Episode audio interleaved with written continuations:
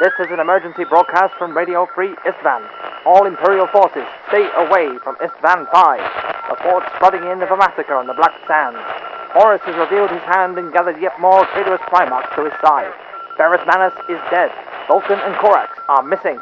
Stay safe, brothers, and stay away from the Istvan system. The Emperor protects.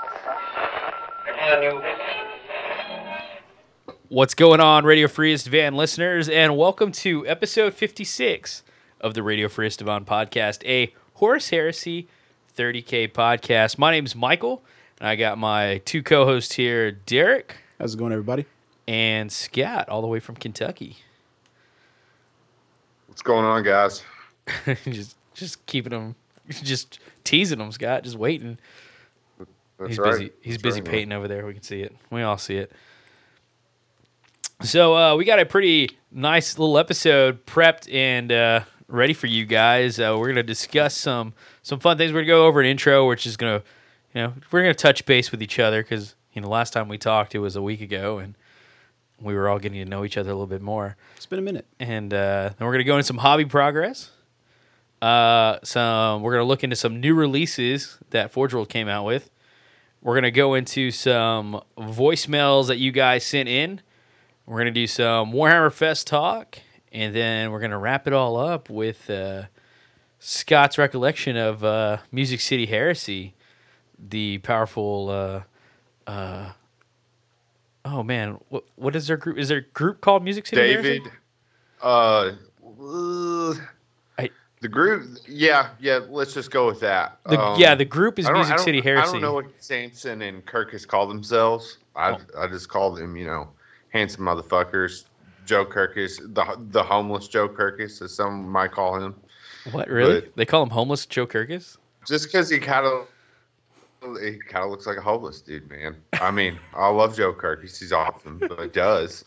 It's just it's what it is. It's like you know what? I'm, you're like I'm not gonna sugarcoat it because I, I I like you, so I can't. In my heart, I like you, Joe. I'm it's with you. if that's First what you were met going for, I you nailed were it. homeless, man. He found his way into Ryan's basement, and I didn't know what to say. Well, yeah. So that's uh, Joe Kirkus, who's powerful, powerful Bartertown admin and super, super dude. And then uh, David Sampson, old Black Label Painting, doing his thing. So that's pretty dope, dude. That's pretty dope. So we'll go over that a little bit uh, coming up later. So we got a whole bunch of voicemails actually. Uh, so I'm super looking at some of these voicemails. We got Jordan's. Um, we have Jordan's puppy story like his uh, i know last week we kind of left it on a cliffhanger and where he was going into the canadian border but didn't have a didn't Didn't have a good time. didn't have a good time. yeah they stopped him at the border and when they popped his trunk they noticed it was just boxes upon boxes of wrapped games workshop stuff and so Still sealed. Still had price tags on it. so they These puppy stories always, you know, end well on this podcast. I'm sure this one will. I'm optimistic for the. I sure hope we can this air it. I know maybe like maybe like Jordan tried to sneak in and like an unfiltered puppy story. Like he knew if we played the first part, It'll be like it's innocent, like it's like oh they'll trust me, I can play the first part, and then sneak in the tragedy at the end. Like I'm kind of afraid of that. but they played the first part. They can't just leave it on a cliffhanger. They're gonna have to play it. Can't just cut it. so I'm sure the FCC doesn't bother this kind of shit anyway. it's fine. they uh they're like hey I need you to look into this uh, podcast. Oh, what's it about? Uh, some shit called Warham Warhammer Warhammer. I don't know some nerd ass shit. And war, weird. I don't know some Lord of the Rings shit. yeah. Or them Star Battles nerds at it again. they play a Star Trek game.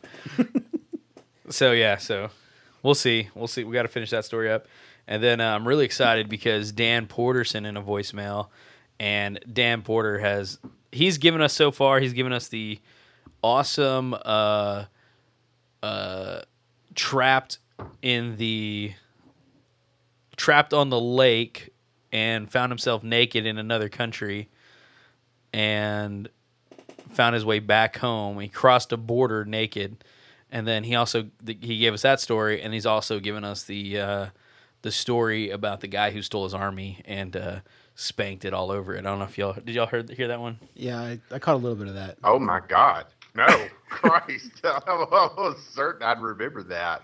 Yeah, it's uh, I believe that's episode fifty three. If you want to go back and check it out, Nice. yeah. Uh, uh, a guy stole his army, and uh, he got it back six years later after that guy had spunked all over his army. And the the You officers, know, it probably it was probably the boyfriend of whoever that chick was that he was bang- banging on that boat when he got stranded in Sweden. That's karma, Dan. That's karma. for six years he had that army, and he was just he was just so salty. It's a whole bunch of salt Alright. being thrown around. So that gives you that gives you the level of quality of these Dan Porter stories. I'm excited. So I'm Jesus, I'm Dan. especially excited that we got that that on on lineup for tonight.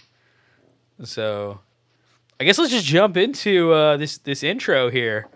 So Scott, I mean, me and Derek, we, we're sitting next to each other. I think we've spent probably at, at this point probably sixty percent of this weekend together so far. A good amount of time. A good amount of time together. So I know what Derek's been up to, and we'll discuss that here to you. But what, what have you been up to this weekend? Can we talk about what I've been up to?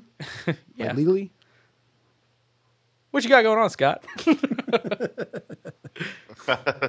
Me, man. Uh, well, I went down to Na- Nashville, Tennessee, to link up with uh, Homeless Joe and Dave Sampson to play some um, play some heresy down there. Uh, had actually, uh, I mean, it was an awesome weekend because I got to see all my friends and hang out and play with awesome models on badass tables and all that good stuff. But I also had kind of a shitty weekend as well. Um, so, like to preface that, in running like the road I have to take from Louisville to Nashville is called I 65, and it's like an interstate that runs the length of um, Kentucky, you know, north to south, basically. And it's super shitty. It's like one of those interstates that's always in a perpetual state of construction. Like you don't know what they're doing. It just seems like they're making it more complicated because someone thinks that driving is too boring. So why not add obstacles or something like that? I feel like yeah, I feel So- like uh, there's a like somewhere out there there's just a random like uh riser that loops he loops around and puts you just right back in the same spot you were driving. I'm sure I'm positive that exists somewhere Basically. in Texas. Has like to. it has to. Like we have like you, you think y'all have bad road construction. Come to Texas for a little bit, man. Like you have you have roads you won't find out were being constructed until you're driving off the edge of something. So And then, and if you look to the left and the right of the interstate, everything's the fucking same. It's a gigantic, super mega adult bookstore, and yeah. and trees and cliffs. That's it. That's all you'll fucking see forever. Or like, um, I don't know if you guys have this restaurant there, but Cracker Barrel, uh, yeah, we have Cracker racially unfortunate named restaurant there. There's always billboards for that. So that's all you ever see. So you never actually know how far you are or if you're getting anywhere. Well, so Hey, I'm on a. real quick before I before I jump in. Are y'all's Cracker Barrels? I'm assuming that your Cracker Barrels are like good Southern food, like just like home cooked kind of. Uh, Right. yeah, yeah. So I'm Yeah. assuming. So we have Cracker Barrels that are not Cracker Barrels. They're like gas. Like we have normal gas, like normal Cracker Barrels, which are like the the nice Southern food, like Southern cooked food. But we also have the Cracker Barrels, which are like uh, buy bootleg DVDs. Oh yeah. Cracker Barrels. Like we have multiple Cracker Barrels that are like uh, if you type in like if you're a nice white family that like was coming to Victoria or Texas and you typed in Cracker Barrel, there's a 50% chance you're going to go to a very shady fucking area. So, Basically the shadiest gas station you've ever been in with uh, the nicest reputation. yeah. They'll sell you like uh, uh grinders and shit for your weed. So, Oh yeah. Maybe maybe like some organs, you know, if you need those. like our Cracker Barrels here had these like ramshackle stores in the front of them. Like, like there's a restaurant in the back, but there's like a, a store that sells like Like candy Duck and Dynasty fucking apparel at bulk and your you know NASCAR shit, you name it. Like all the stereotypical bullshit like people from Kentucky and Tennessee catch shit for, you can find it there, like in in massive quantities. Where, where, did you buy your airboat at Cracker Barrel? Did you go pick? Yeah. Went to Cracker Barrel, got me a new airboat and a, sh- a 12 gauge. also had some biscuits and gravy. Anyway, Right, sorry. One stop shopping. You took Conway Twitty's greatest hits, found it right here on cassette and a VHS of his last concert. Like That's not even a joke. That's real. I feel like that's accidentally worth something, like like a relic of the pa- past. But uh, yeah. So anyway, I'm on this fucking shitty interstate and I'm driving, and uh, it um, I'm I'm like going through part of the interstate they're working on where they have like it's one single lane of traffic, so no one, you know, you have room for just your car going in between Jersey barriers. So God, I hate in between Barriers. these two uh, Jersey barriers, I'm fucking. Oh, okay. Yeah, so in between these two Jersey barriers, um, sorry, I pressed play on Joe Rogan's podcast, but uh, in between these two Jersey barriers, I'm driving along and the car in front of me slams on its brakes, and I was probably following a little too close, I guess. So I swerved to miss it, and where there normally would be a shoulder, there's not. There's only a concrete wall. So I smashed my most beloved 2005 gunmetal gray Buick LeSabre Custom directly into this fucking concrete barrier. Mm. And a cloud of butthurt settles over me instantly. Now, that might not be the most impressive automotive achievement made, but I, I was that car was beloved to me, so I was super pissed off about it. And uh, when this happened, I was on my way down to Nashville, like to go to this event. And I'm like, fuck, I'm not gonna make it. My car is destroyed. I'm stranded in the middle of this fucking concrete jungle and the interstate. I don't know what to do. So I uh, call the old lady, you know, get a wrecker on the phone, all this stuff, report it as I'm like supposed to. And I'm like, you know what, man? I kind of, I kind of looked up to the sky, and I'm like, you know, what would, what, what, what would the emperor do in this situation? like, there's no brakes on the heresy train, so I had the tow truck towed my busted ass car back to my house, dropped me off. I got in my wife's car, and I drove back down to Nashville again successfully this How time. how far away The were you from your house? I was an hour and a half into a three hour drive. So I did I was an hour and a half down there. I waited an hour and a half for the tow truck. Have to get me back to my house and then another three hours that night to get to Nashville. So how long? Uh, how long was the conversation to get your wife's keys? Oh, well, I mean, not long, but I will say it was tactful. Very, very tactful.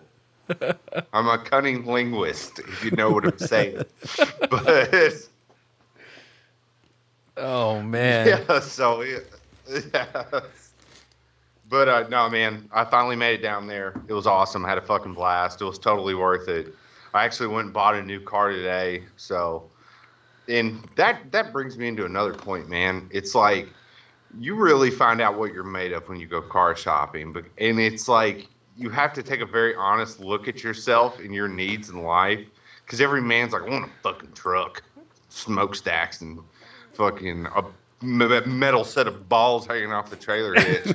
and I was like, and I just kind of looked at myself today. I'm like, you know, I'm just an old fucking dad. I was like, I just, you got a Toyota Corolla with maybe like 60,000 miles on it. And he was like, oh, sure, man, I got you. I feel you. So that's why I ended up getting, man. But the most sensible car. And I'm, it, it killed me a little inside. I was like, yeah, man, my fuck fucking more formidable days are totally behind me at this point. Did you ask them? You were like, "Do y'all have those little car seat locks in the back of this car?" just so I can, just so I can ensure that my car seat's fully secure for my child. Do you have those rubberized Warranty. mats for the back? What about piss liners?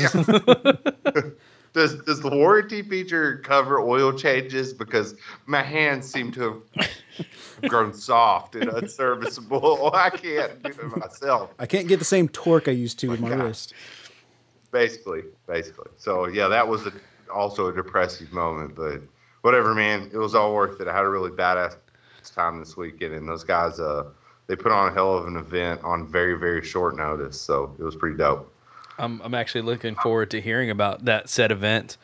Uh, I'm I'm Yeah, actually I'm I'm pretty curious, which is you know, uh, what wh- how- how'd your army hold out in the whole uh, destroying your car into a Jersey barrier? Oh, you know what? I'm not a big fucking spokesman by any stretch of the imagination, but I gotta give them a shout out. Fucking, I'm I use a KR Multicase, so it's like the shoebox one with the blue uh blue like foam inside of it. Um, and I just do that because it's it's I don't know, it just was something that appealed to me, and their their stuff's pretty, soft and flexible if you have awkwardly shaped stuff.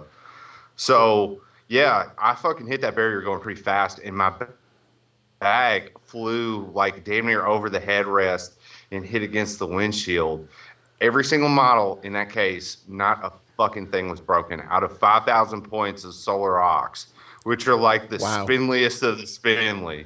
Like if you could give them Yeah. a level of pain in the ass it is to put together and paint that army, it's level one million with a few letters from the fucking alphabet thrown on the end. It is terrible. And uh, not a not a thing was broken, man.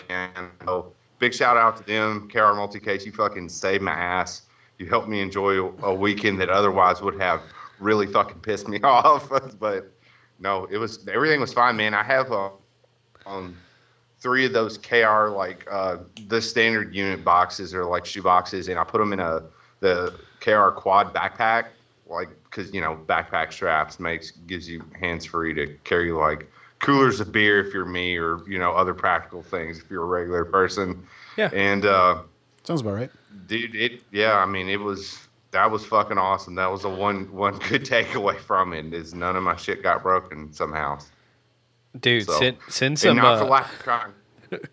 send some pictures of your car into KR and just be like, look, this is you Yeah, guys. oh man. Your case withstood that. Yeah, that. I know. I own. I own big time. It was. I was. I was like, shit. I don't, because they. I, I think their. I think their station, like their uh, business, is based out of Great Britain. But I'll send them. I don't, probably never are the top 2005 bookless, but it's like a pontoon with four wheels strapped to it. It's fucking huge, and the, the whole front end, like the frame is bent like a broken dick. It is fucked, but it uh, it was uh pretty awesome to open my bags and be like, I was nervous as shit. I was like, oh my god, all this is gonna be broken and all over the place. They're just gonna be not just gonna be just resin dude. dust in each little pocket.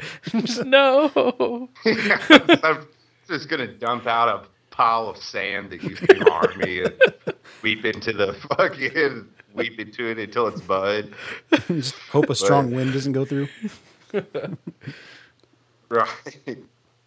Thankfully, that wasn't the case. So I owe those guys big time. Awesome. That's pretty much what I expected to happen, man. That's especially like because you you you you run like lasrifle sections and shit like that. Like I can't even paint a lasrifle section without a fucking lasrifle snapping.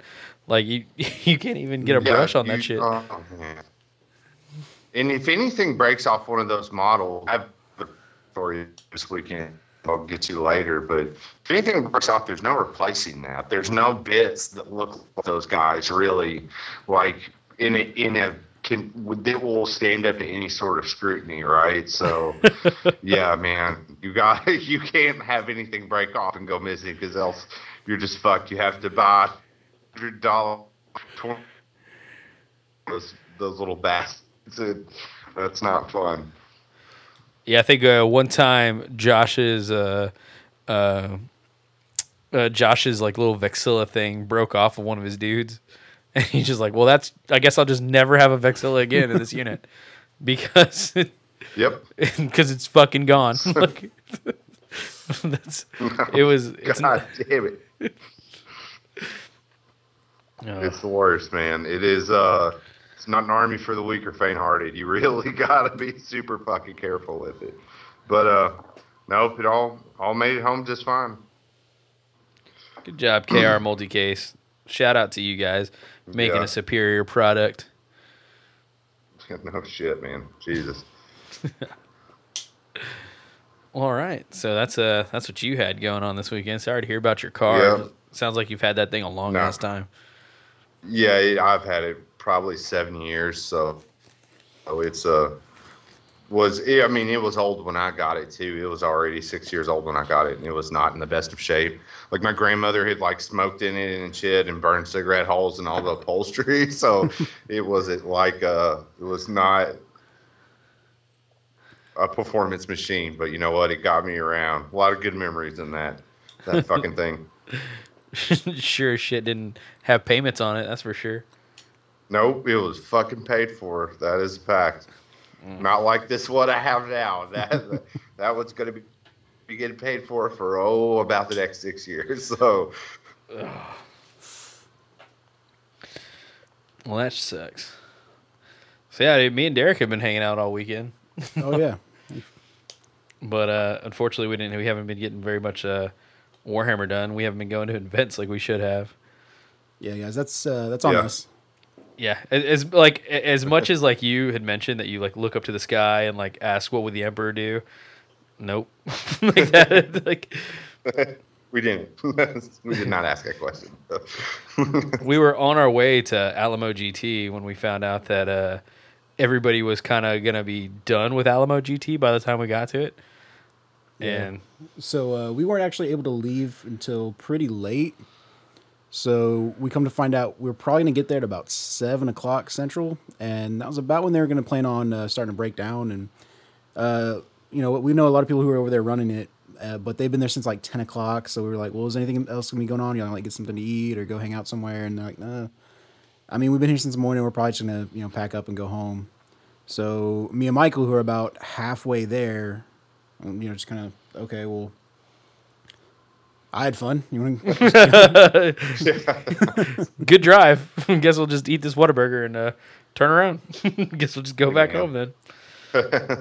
So uh, Water that was was that was Alamo GT. Yeah, I saw some pretty good pictures of it though. It looked uh looks like the traders actually took Alamo GT. It looks like uh because we were running the Zana Civil War was the the whole plan on that one, and uh, that's what they did. I don't think it was very big. Like I don't think it was a very big Horus Heresy set up, but uh, from the pictures I saw, it looked like everybody was having a damn good time. So Absolutely. One thing that always seems to be a staple of events like that, that is like whoever's whoever's playing 30k. There's not normally like a lot of people in, in comparison to you know a, a 40k tournament or something like that. But if you ever look at those tables, you know exactly who's playing on them because they always have the best looking shit Yeah. by leaps and miles. Yeah, and that was definitely the case this weekend. I know. I mean, I even objectively, it'd be hard to say our our terrain and our armies weren't like you know, it to the highest possible standard they could have been. So It's crazy. I'm just kind of curious at like at what point is it like uh uh acceptable to just like uh, we got too many people. We got to start busting out the fucking styrofoam. Like what? Like what? Like yeah, like a note. just Like gonna a, put this book under the sheet, and now it's ill. like uh, uh, whenever we would play Warhammer, whenever we were younger, like of course you know we were making the like of course you know we had the books and the coke cans like everything was out there you had like the, the cheap terrain and all And that if you're jazz. real lucky, it'd be like a crashed lander or something with a starter kit. Yeah, yeah. But when we went to events, like, I mean, man, even when we were younger, events didn't have the terrain that like we see now. Like on, on Right. the 30k side, like on the on the on the 40k side, like I haven't really been to an event where I'm just like blown away by the terrain. Like Adepticon, man, uh, uh, Circle City Heresy. I mean, of course, Stiff. You know, all these events that like I've seen and like you know been to, ran or all that stuff. We've always like just like that was probably the biggest fucking stressor for the whole fucking event was getting this uh getting this terrain done. And like you know every every person I've talked to that that runs these events is always like oh man you know I've got to paint up this terrain. I've got to do this with this terrain and all this stuff. And then what was it like uh, last week when I went to go like check out Comicpalooza I kind of checked out some of their terrain and I saw like four or five tables that were set up with the uh the pink foam hills and stuff Oh yeah. Oh my god. Good It- times. That is uh and like I think that's like an ITC standard or something like that. Like I don't, I'm like not dissing on the hills, but I was just like, man, like Those hills take me back. I would have. My, pet theory is is like the people that value that kind of stuff and that kind of hard work and like presentation quality are all attracted to heresy and 30k and it drew the 40k into and 40k not like a knock on it. Well not like i'm a fucking savant of this type of stuff but it a lot of times the major events prioritize different things you know? They your hobby scores like your paint scores, your um, your sportsmanship scores, all that stuff was treated as like soft scores. So the people who really gave a shit about all that went to a game where it was valued, 30k, and now you know we're we're kind of spoiled because we got guys like the Grain Legion and Mark Rayleigh and those dudes that put the events on at Adepticon who just are like they're the pinnacle of what you want your EOs to be. Like their terrain is fucking awesome. They're smart. They work hard. They're accommodating, and uh, then you're you know I mean that that's my theory anyway. I guess. That's that's what it looks like, man. That's what it. That's kind of like how it all falls into place. Like I want to say that like Adepticon kind of like and like the Graying Legion kind of set the standard for all the other events out there. like they kind of like this is what you need if you want to run a 30k event. This is what you need to have. Badass fucking terrain. Yep. Exactly. a painting like you have to have a like a uh, a modeling painting award. You have to have a cool dude award, and if you judge based Yep. on like points, then get the fuck out of here. Like that's not what this is about. Like it's very it's very odd. Like Right. Exactly.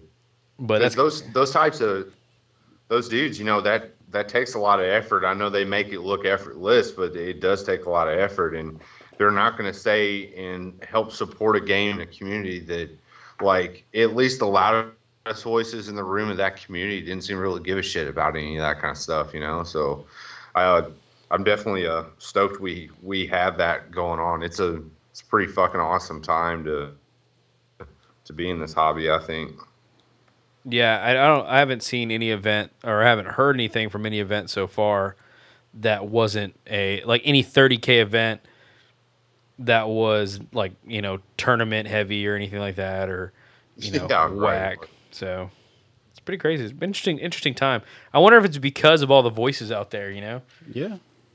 like it seems like there's so many like uh uh like propagandists like in like like in the form of like Oh, yeah. podcast and like Absolutely. Facebook groups and all that stuff like just molding the mind of the people like I'm pretty sure there's some 30k people out there that want to play the tournament scene and all that stuff but they're you know they've been subdued and are in hiding like they're like, Not yet. down. fucking, fucking just slowly smash them down. Crushing the spirits. Not yet. One day. One day my thousand sons will be rulers. my, my custodes. Hmm. so So yeah, that pretty much me and Derek did. What game what was that game we were playing? That was a fucking badass game. Uh, Chroma Power? Uh, Chroma Squad. Chroma Squad. Came home, and played some Chroma Squad. Yeah, you got Xbox One, Scott? I don't, man. I don't. What's what's Chroma Squad? It's a RPG where you play like basically you you know, you know Power Rangers, of course. So Yeah, yeah, oh, yeah. So you're a group of five Power Rangers who left your TV show to go start your own Power Ranger TV show, and oh god, okay. Are, are, are we, are we good? I don't Yeah, know what happened.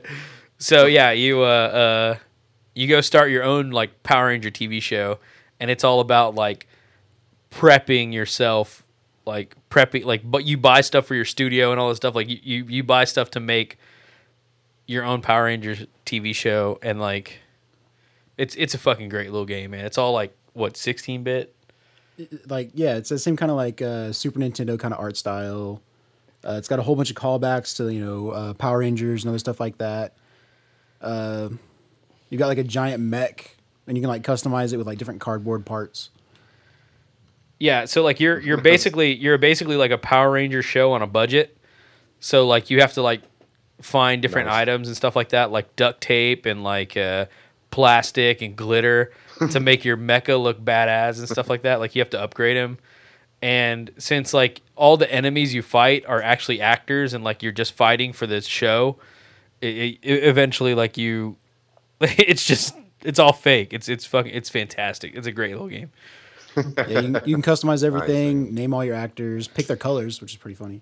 Yeah, we uh, you get to pick, you get to name your squad, like what their name is and all that jazz, and like what what their mech's name is, all this. So like we our uh, our guys' names were uh, uh, Los Los Pollos Diablos or the Devil Chickens, and then uh, they had Giga Gallo was their their giant mecha. It was a cool fucking game, dude. Uh, We played that way too long when we got back into town. Yeah, Yeah. just a little bit. Dude, video games that, that can happen, man. You can really loose, go down the the rabbit hole with some video games. So yeah, that was pretty much our weekend, man. So, Nice, nice. So let's talk about some hobby progress, man. What are you working on? Like, what you got? What you got? I see the paintbrush moving. Me, I am working on a storm hammer blade sword, bane hammer sword. Death this hammer. One of the um, yeah, this jet generator. Uh, no, I'm working on a storm hammer for my Solar Aux right now. Um, I got the whites done, the airbrushing. Uh, as far as the base coats and something, I'm working on the metallics right now, so I got a little ways to go. Cool. And uh, I had to assemble him mostly. I'm painting a lot of different pieces because its sides have uh, broad batteries that have multi and I find it so trying to knock that out right now. Um, other than that, I have some Sons of Horus for a uh, commission for my buddy. I'm going to work on after this tank and two ambullists and a Dreadclaw drop pod together. So that should be is about as horrible as it sounds. Followed up by a fun not- Sons of Horus not looking forward to it, but yeah, right, exactly. So uh, yeah, man, that's what I'm doing. What are you What are you working on? Uh, scraping the head off of a well, scraping the halo off of a Age of Sigmar Sigmarite head that I glued onto some Mark Six armor uh, to make my headhunters. So I finally got like a whole. I Nice, ordered a whole, nice. whole bunch of those heads, like I told you the last week. These uh, what the hell are they called? The Age of Sigmar Sigmarines, the Storm Eternals or something like that. Stormcast Eternals. Stormcast Eternals. So I ordered a whole bunch of their heads because I saw this commission of this or this uh this conversion that this guy did online and Shout out to that guy. shout out to that guy whoever you are out there who has this like you you totally totally made my that idea popped in my head. And so your, your idea popped into Michael's head. yeah it was fantastic. So uh i'm making these uh this headhunter army of just like i'm, I'm totally revisiting the uh the the primarch hunter cadre kind of thing. So i'm gonna make an entire alpha legion army dedicated to killing primarchs and so once i got those heads in they came in long before my headhunter torso and shoulder pads came in I wanted to see what it looked like on some Mark Six armor with everything all cleaned up and everything. It doesn't look too bad. Uh, I think I think right Nice, now man. it looks like a face, right? I would imagine. Yeah. So it just looks like a fucked up head. But I think once it's all painted, you know, it'll be a little bit more obvious that it's just a mask and not actually this dude's face. Sweet. Yeah, I, I hadn't Sweet. seen the Stormcast Eternals yet, so he showed it to me. I'm like, what's up with this dude's eyes? Are they like, does he not have eyes? Is it- Which would be way fucking What? cooler. just uh, fucking completely like n- no eyes and just blank eye sockets, Empty sockets. and he's just shooting and just like killing Primarchs and stuff. like, That's Wow. terrifying. yeah, that's way scarier than what I was going for. So, so yeah, I mocked up some of those models. Kind of got the order in place for all of those, uh, all of those headhunters. I'm gonna spend just a shitload of money right before eighth happens. So, That's the way to do it. There you go. Hey man, I, I got a feeling combi weapons might just be the one oh, we're here first. So I feel like that might be might might be serviceable. Yeah. So about you, Derek? What are you working on? Uh, right now, I'm just kind of going through. I need to order some uh, some hoses and like a spray booth so I can get uh, get my airbrush up and running. Start uh, airbrushing some drop pods, maybe play around with some knights. Other than that, just uh, not painting as many Space Wolves as I need to be. Need to get a whole bunch of uh, gray slayers painted up. I just You need know, like story a, story of my life. Yeah, I need like a easy, easy. uh Like I always felt like uh I could knock out an Iron Warriors army a lot quicker than like any other army that I have ever tried to paint. Is that is that is that true, Scott? Like I'm not trying to diss on the Iron Warriors, but I feel like they're a little bit easier. well, it's uh, it's one of those things. Like parts of it are easier, but parts of it are way fucking harder because I'm like, yeah, I can do metallics and washes, and that's all good. But man, the first time you try to freehand a hazard stripe across a curved shoulder pad and make it look like not like donkey shit that some three year old drew on with a crayon. It, it will truly you'll you're gonna lose a little of yourself. You're gonna stare into the abyss Try to do that. It is not fun. So I don't know. Oh yeah, it's I guess it's not as bad with uh, some things, but you you definitely make up for it in other places. they're like, "Don't worry, you don't have to do three shades of silver, but you got to fucking learn how to use some tape." you Yeah, and you and Tamiya hope. are gonna be a really good friend here Your hands soon. are steady. You need to get some nice stencils. You die. You're not play army because you're not going to be able to paint those stripes, man. Hypoglycemia, the fucking enemy of painting hazard stripes. Super shitty, man. So Iron Warriors it or Iron Hands it is. Just switch it up. Uh, I've been I I don't know. I got to find out this mysterious like light blue paint scheme that everybody's doing for Alpha Legion.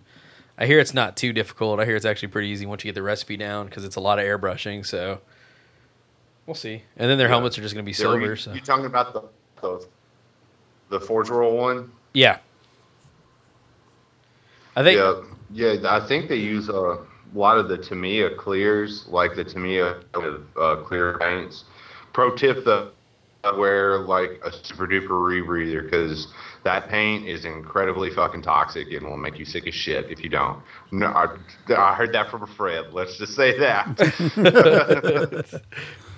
I always like you always remember like man I should have wore up like a, a mask whenever you're picking out those colorful boogers like those long As co- you're sitting in a cloud of lymphoma that's hovering around your head, you're like, "Oh fuck, I knew I forgot something." I'm like, I shouldn't have sprayed all that fucking Windex through my airbrush. My eyes are they have a burning sensation. I should have never lit that candle in the same room. No. No, I'm standing outside while my house is burning down. those firefighters will get the kids don't worry that's their Yeah. job What case were I my pay models in? taxes. Oh, I that'd be mean, fine. what? So yeah. So I guess that's it for hobby progress, huh? This looks like that sounds like all we got, man. Sounds like uh, Yeah, man. Scott's the winner of the Hobby Progress Award. Ugh. Give, how long has that storm the storm man. hammer been painted? So far, I'm about two days in. So uh, that probably totals out. So I don't paint like all day. So I, I paint probably on a day where I, I really get to sit down and dig in three or four hours. So I'm probably, you know, eight hours in. Uh, it's the thing is with it, man, the airbrush stuff usually goes pretty quick as long as you don't fuck anything up or and you do it right. You know, you keep your airbrush clean, you keep your needle clean, uh, all that stuff. But the little tedious details and the pin washes, that's where you, you know, those hours really start to stack up, I think. And there are about 9 million rivets on the side of this fucking thing. So I'm sure I'm not going to enjoy this very much. But You, you pin wash okay. every single rivet. Uh, I'm to try to. I'm to try to. That was some of the feedback I got uh, at Adepticon was, you know, try to. Um, I learned I learned kind of how to do uh, oil washes, and I'm to use some of the Scale 75 uh, oil streaking pins. Uh, Sampson uh, Black Label Painting put a tutorial on their Facebook page. If you guys want to check that out, um, I'm to try to use some of those and incorporate some of those details. I think it'll I think it'll look good on the color scheme I have because this army is very like weathered and kind of like battle worn, and those details stand out a lot because the base color is a white. Yeah. So hopefully we'll, we'll see how it see how it comes out. and that was scale 75 is who does those pin washes?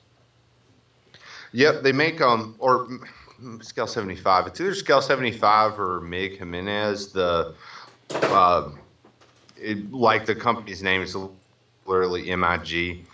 Yeah, yeah. they might be the ones that make them. I'm not sure, but um, they look like actual pins, like little micro pins that you know emit like a, a kind of acrylic base wash that you can create a streaking effect. Just you know, take a shitty brush, dip it in mineral spirits, and just uh, brush downward. You know where those streaks would naturally occur, so to speak.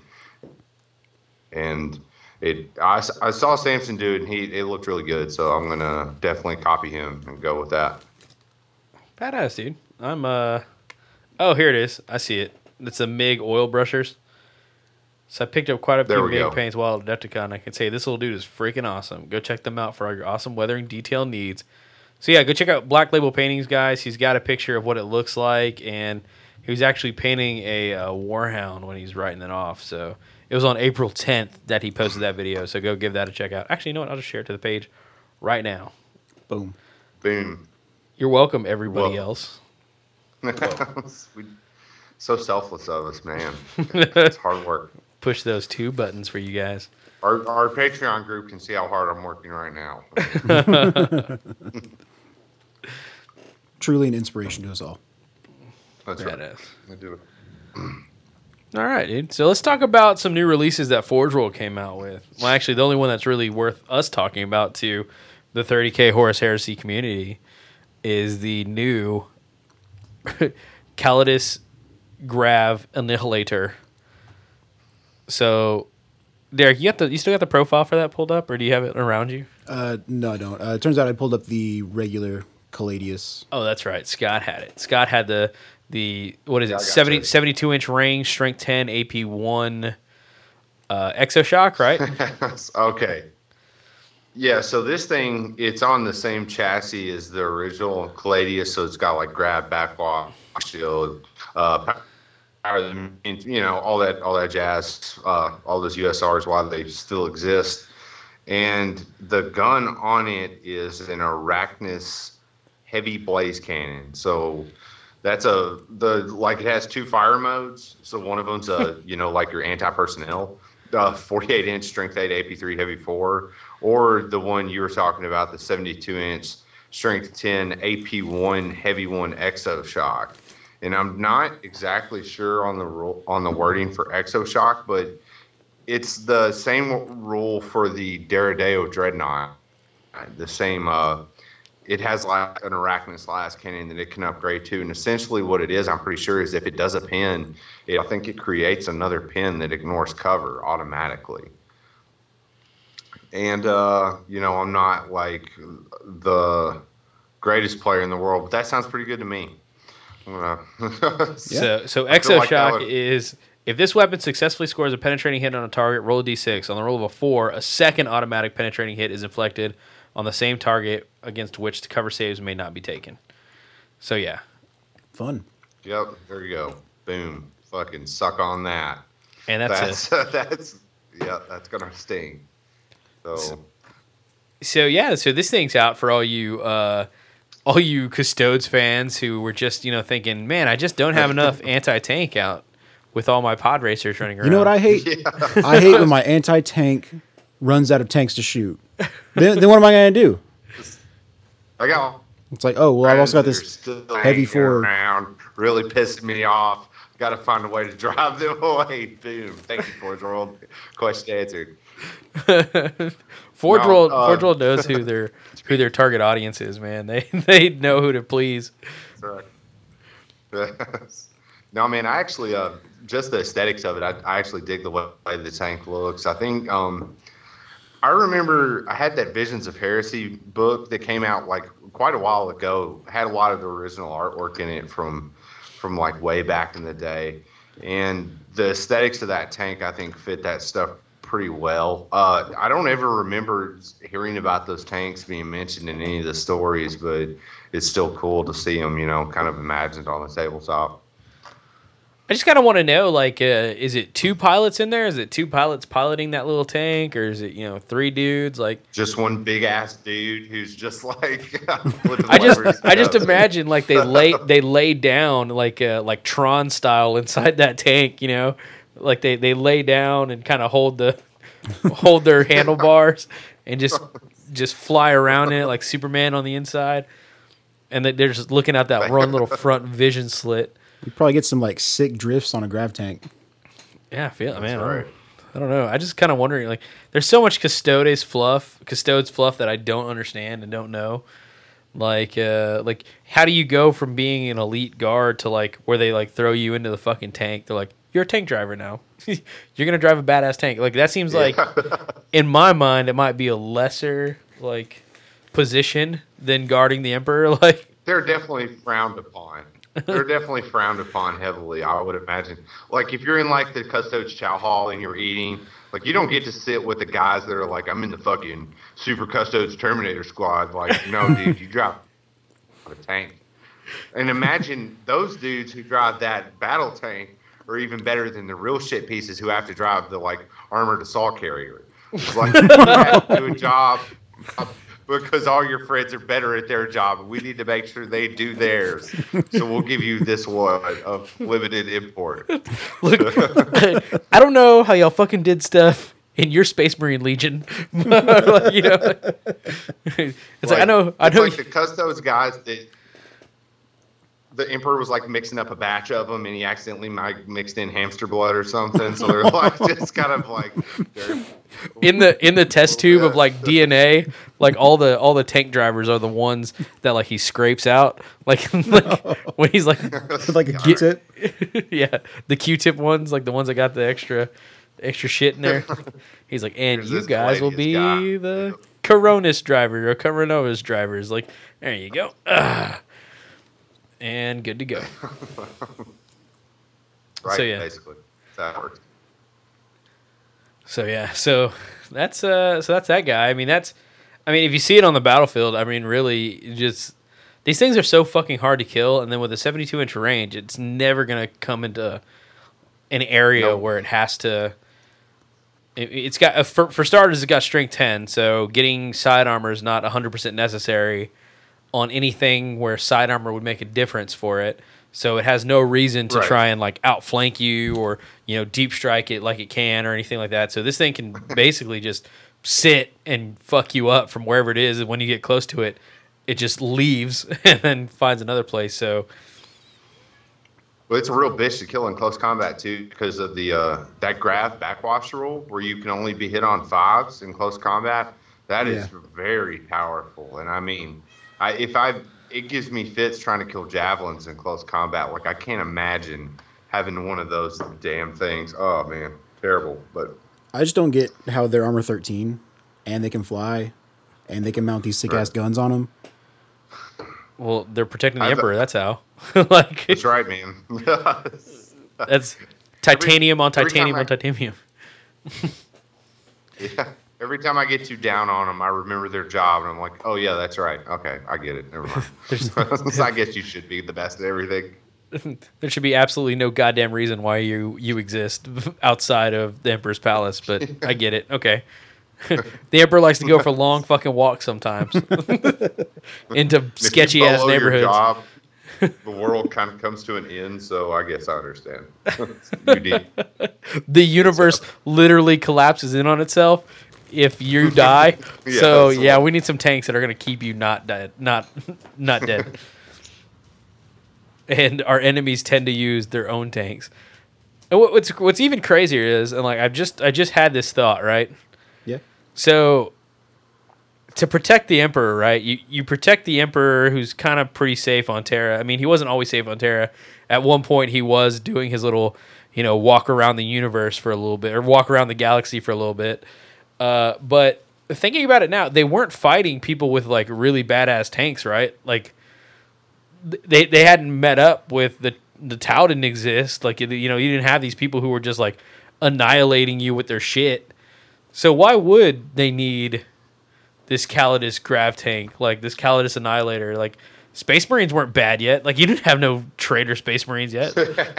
like I guess I guess because like in some of the books you'll read like that some of the worlds had STCs already. Like um I'm reading Perturabo, uh, Hammer of Olympia by Guy Haley right now, and he talks about like the, the world Perturabo grew up on. He kind of had access to like some sort of STC like relic and could make big badass tanks. So it's like, oh, you have little steam tanks? Gotcha. Here, look, and fucking enjoy this thing. in comes Calidus, and uh, Calidius or whatever, and That's just how you make a first impression. Right? like like you just you just fly your fucking giant you know custodes stormbird over just dropping off one calidus every few miles and it just you know reclaims an entire civilization like one custodes and a calidius Yeah, ju- annihilator just drop one of those on the planet. They'll worship it, one way or another. No don't worship me i'm just a vehicle the emperor the emperor i don't know i guess all that else, all that all that else came out was uh, that goat sled Iditarod thing from uh, Lord of the Rings, right? yeah Goat the- sled. Yeah, Yeah. it- Balto, uh, Balto, the Balto too. Yeah, Balto, like, Lord of the looks Rings. like looks like drunk Uncle Jimmy's riding in the back, like with his fucking raccoon hat on. And look at look at what I made the goats do. Look at what I made the goats do. Look, honey, I found a way to get around my DWI. It's not a motor vehicle. That's like eight goats. That's like two horsepower right there. But yeah, man. no. So yeah, we haven't seen anything else come out of the uh, out of the pipe from Forge World. But in their defense, man, and this is uh, something we could just you know talk about right now because I don't think it's gonna give you got a whole lot to discuss, so we don't have to wait till after voicemails. They're, they're it seems like they're kind of holding everything in for uh, Warhammer Fest, you know. Oh yeah. Yep. And they're trying to sneak it in on us, trying to get a. Because I know they, they've already mentioned that they're going to show off that the Stormbird is going to be early purchase at Warhammer Fest. Not Stormbird, the new Thunderhawk. The So- the bigger one. Yeah, the better, bigger, the Thunderhawk 2.0. so they're gonna that's gonna be available for early purchase at the uh, at the Warhammer Fest, and then the Custodes Heavy Dreadnought. I just realized that it's Custodes only. Like, fuck, man. Like, Yep. Emperor, let like you don't need these things. Like how how uh how paranoid of a person are you? So- what do you think's gonna happen? Not paranoid enough, apparently. but, uh, God dang. I want to know what these heavy dreadnoughts were whenever the Horus was fucking up the Emperor. Like that's what like that was like that was that should have been like the first go when like the Emperor's like, What? Sanguine's dead? Instead of let me teleport to the ship, it's like, give me like fifty of them giant ass heavy dreadnoughts we got running around. I mean, I can see them Yeah, coming man. out and uh, saying that there's something going on with the webway where they needed like all these like badass custode shit to like push back some some sick ass shit coming out of there. Oh, so you're thinking that maybe they made the Custodes heavy dreadnought to like wrangle again, like to wrestle some uh, some bloodthirsters. Exactly. okay, that's fair enough. Like I didn't even think about like mud wrestling. mud mud wrestling. I guess I didn't even consider. I can't imagine Horus fighting the same custodes I have before. I'm just saying. that shit would have ended pretty quickly. Like, that's what I'm saying. Like I feel like cute? Go ahead, bro. it's like uh, go and get one of those. Uh, get get like five of those guys in there. We'll be all right. They'll clear the ship. They'll bring Horus to justice. Justice has been done. I don't know. That's that's that's very true though. No, I do I do understand. Like I'm thinking about it now. Yeah, it does seem like something that uh, they needed the webway cleared out, and I just now in my head now I have this picture of a giant webway where demons are trying to come through, and they finally like fight them off, and like the emperor op- opens like a box of like ten of these heavy dreadnoughts, is like jump in there. Just go- Dreadnoughts just like crack their knuckles and just like walk forward. just go running in there. Yeah. So, I think that's one of the biggest things I'm excited about is because these heavy dreadnoughts, because they don't have rules or anything, they're not an inferno. They uh, they don't have any like fluff behind them yet. So I'm Right. kind of excited to see what kind of fluff they're gonna drop for these big ass fuckers. Yeah.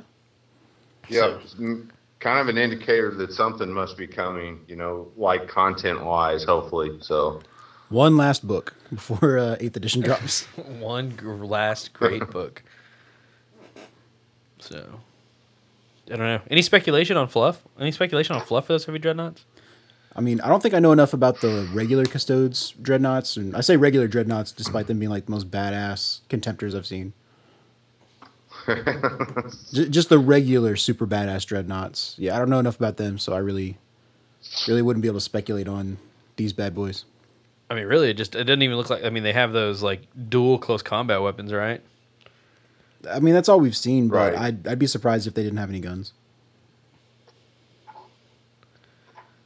I wonder if they have any sort of like. Uh, well, I, go ahead. the big one I've seen it have a cannon on it that is similar to the one on the Calladia. So, I mean, I don't know without rules, but I'm just like, speculating it might be one of those Arachnus slice cannons he's holding in his hand. I'm pretty sure. Which, uh, yeah, that's going to be pretty fucking good, as we I think as we alluded to. So, I just got it. I just looked it up, and had you had you seen this one yet?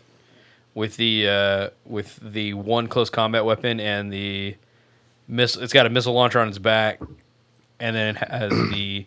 I, I haven't seen this guy that has the like the exo shock blast cannon in its side. It, it wasn't until this very picture that I realized this thing looks a lot like uh, Onslaught from Marvel. If you know anything about Marvel comics, this thing looks just like Onslaught. See, that's the only one I had seen. The one with the dual close combat weapons. I thought that was kind of like standard loadout. Was just like to send him in like juggernaut style into like into the fray. But now that I'm well, looking, he's got a couple little dances he can do, apparently. so, yeah.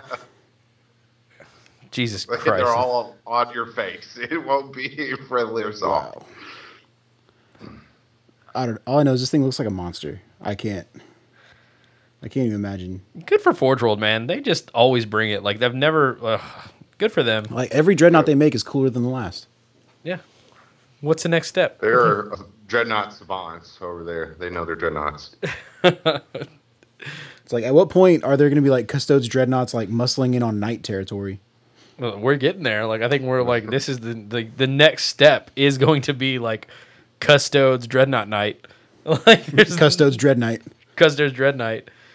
It's like don't worry, it's uh it's not a super heavy. Damn, that thing looks so good, dude. In silver, hell yeah, good job, Custodes. Good job, all you Custodes players out there. Eventually, we're all just going to be playing Custodes at one point, but why would you? Why would you settle for less? I don't know. So yeah, They don't suck. They do not suck. so Warhammer Fest next week. Looking super looking forward to that.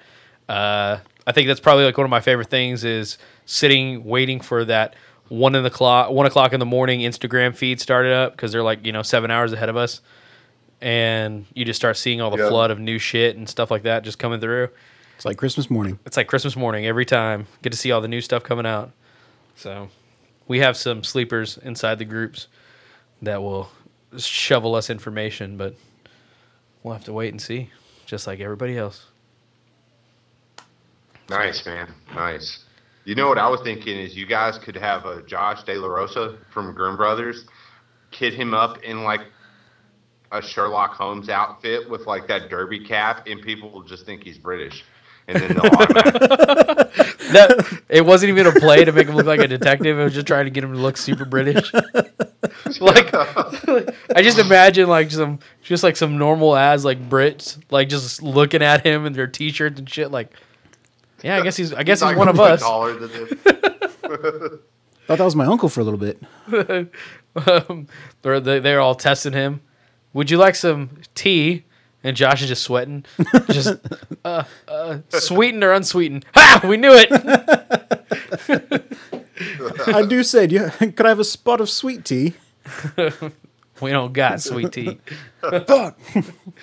you blew it Josh you fucking blew it plus your dick's out I'm sorry. I just love sweet tea so much. Yeah, that'd be cool, man. I would honestly like if there was somebody that I could send all over the world to Warhammer tournaments and stuff like that. It'd be Josh. Like he's like the ultimate. Absolutely. Like he'd make It's everybody just have a a good big, time. hairy American winning machine, man. That's what you got to send over there. just I just imagine like a wooden crate with hair sticking out of all the holes. like, it's just like it just got the danger tape all over it. and like and breathing holes where you just see that like that hot breath just just coming out of it. This crate smells like whiskey and pork rye. It's weird. I don't Josh is the best. we were supposed to put on music in there for him, but it just kept looping ACDC. He's way too hype. Can't open him right now. He'll tear through all of us. the track got stuck on Queen's We Are the Champions. so that's all he's heard for the past 12 hours.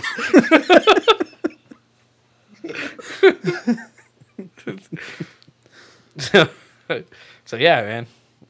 We just need a we just need a sponsor out there to let us send Josh places. Be fucking great.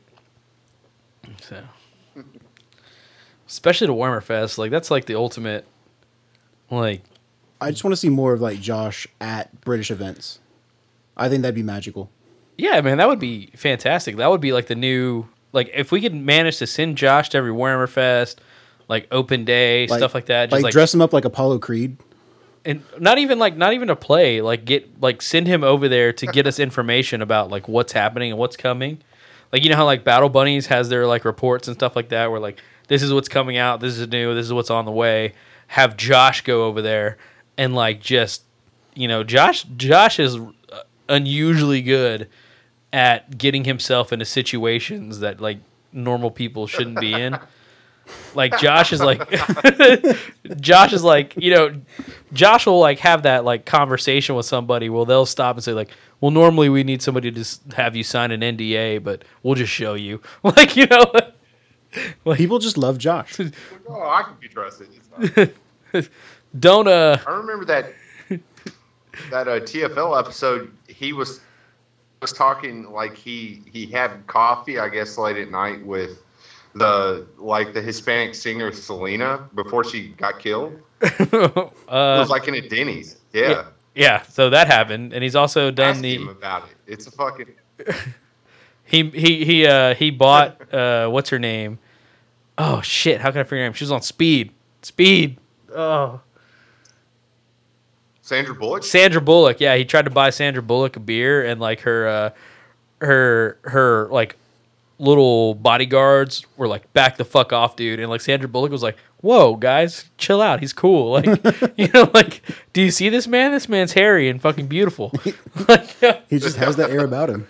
like like if I were to if I were to consider Josh and like how like I don't know him and if I were to describe every detail of Josh, like he would not sound like a trustworthy person.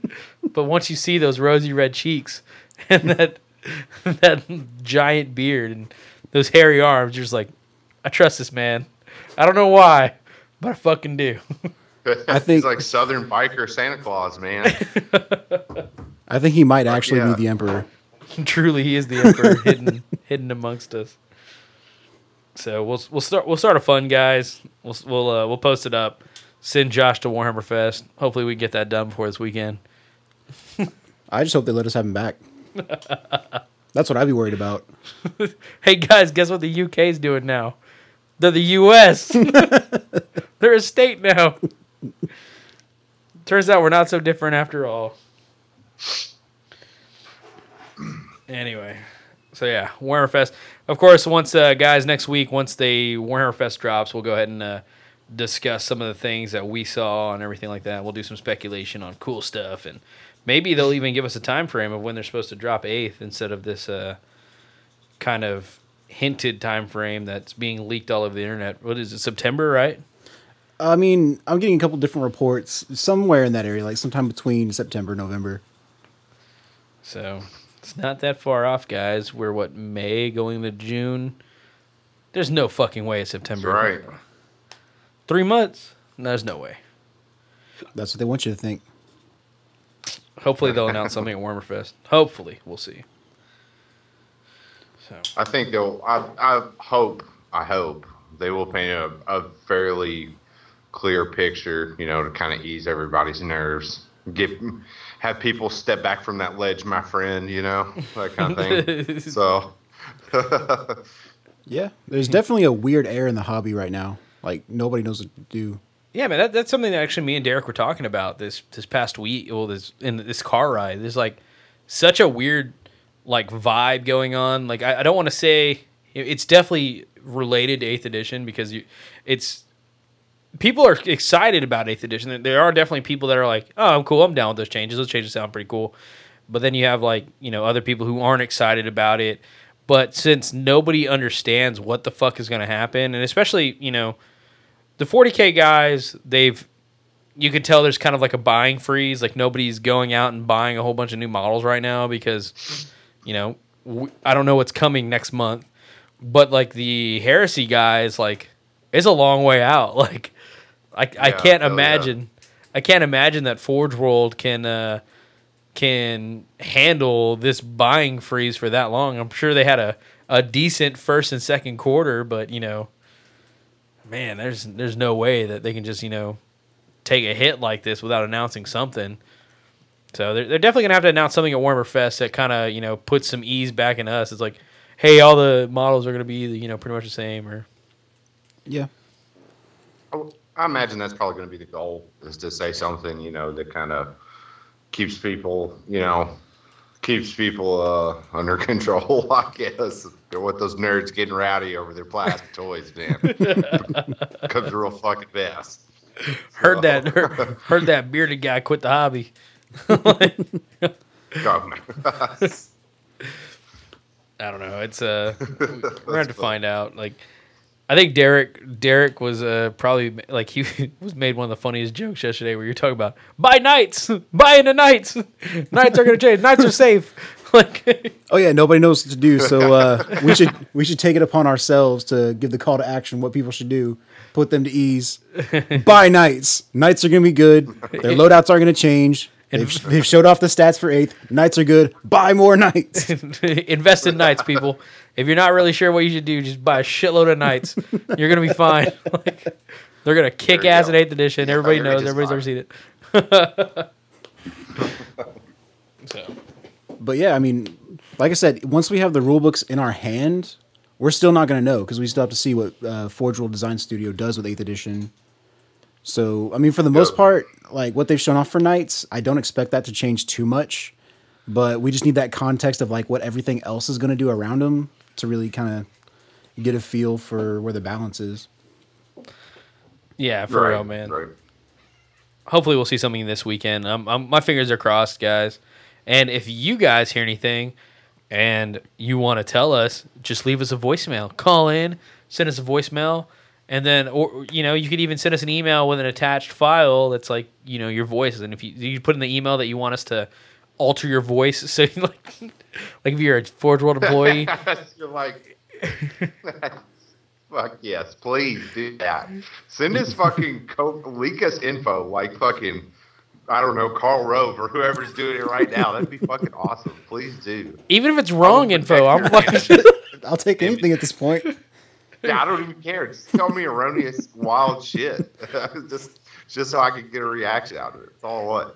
yeah. If you guys could uh, just call us in with the most wildest speculation that you've heard, we'll play it. I'll be really happy to play that shit. Yeah, I heard from Yeah, we- my brothers, girlfriends, cousins, uncles, great granddad who works at Nintendo that That I'll- custodes are going to be redacted and will not be in eighth edition. No custodes. no custodes in eighth edition.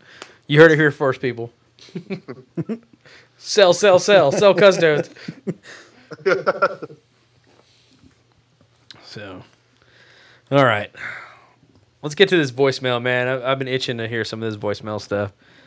So, let's bring it on. Let's bring on the voicemails. Let's do it.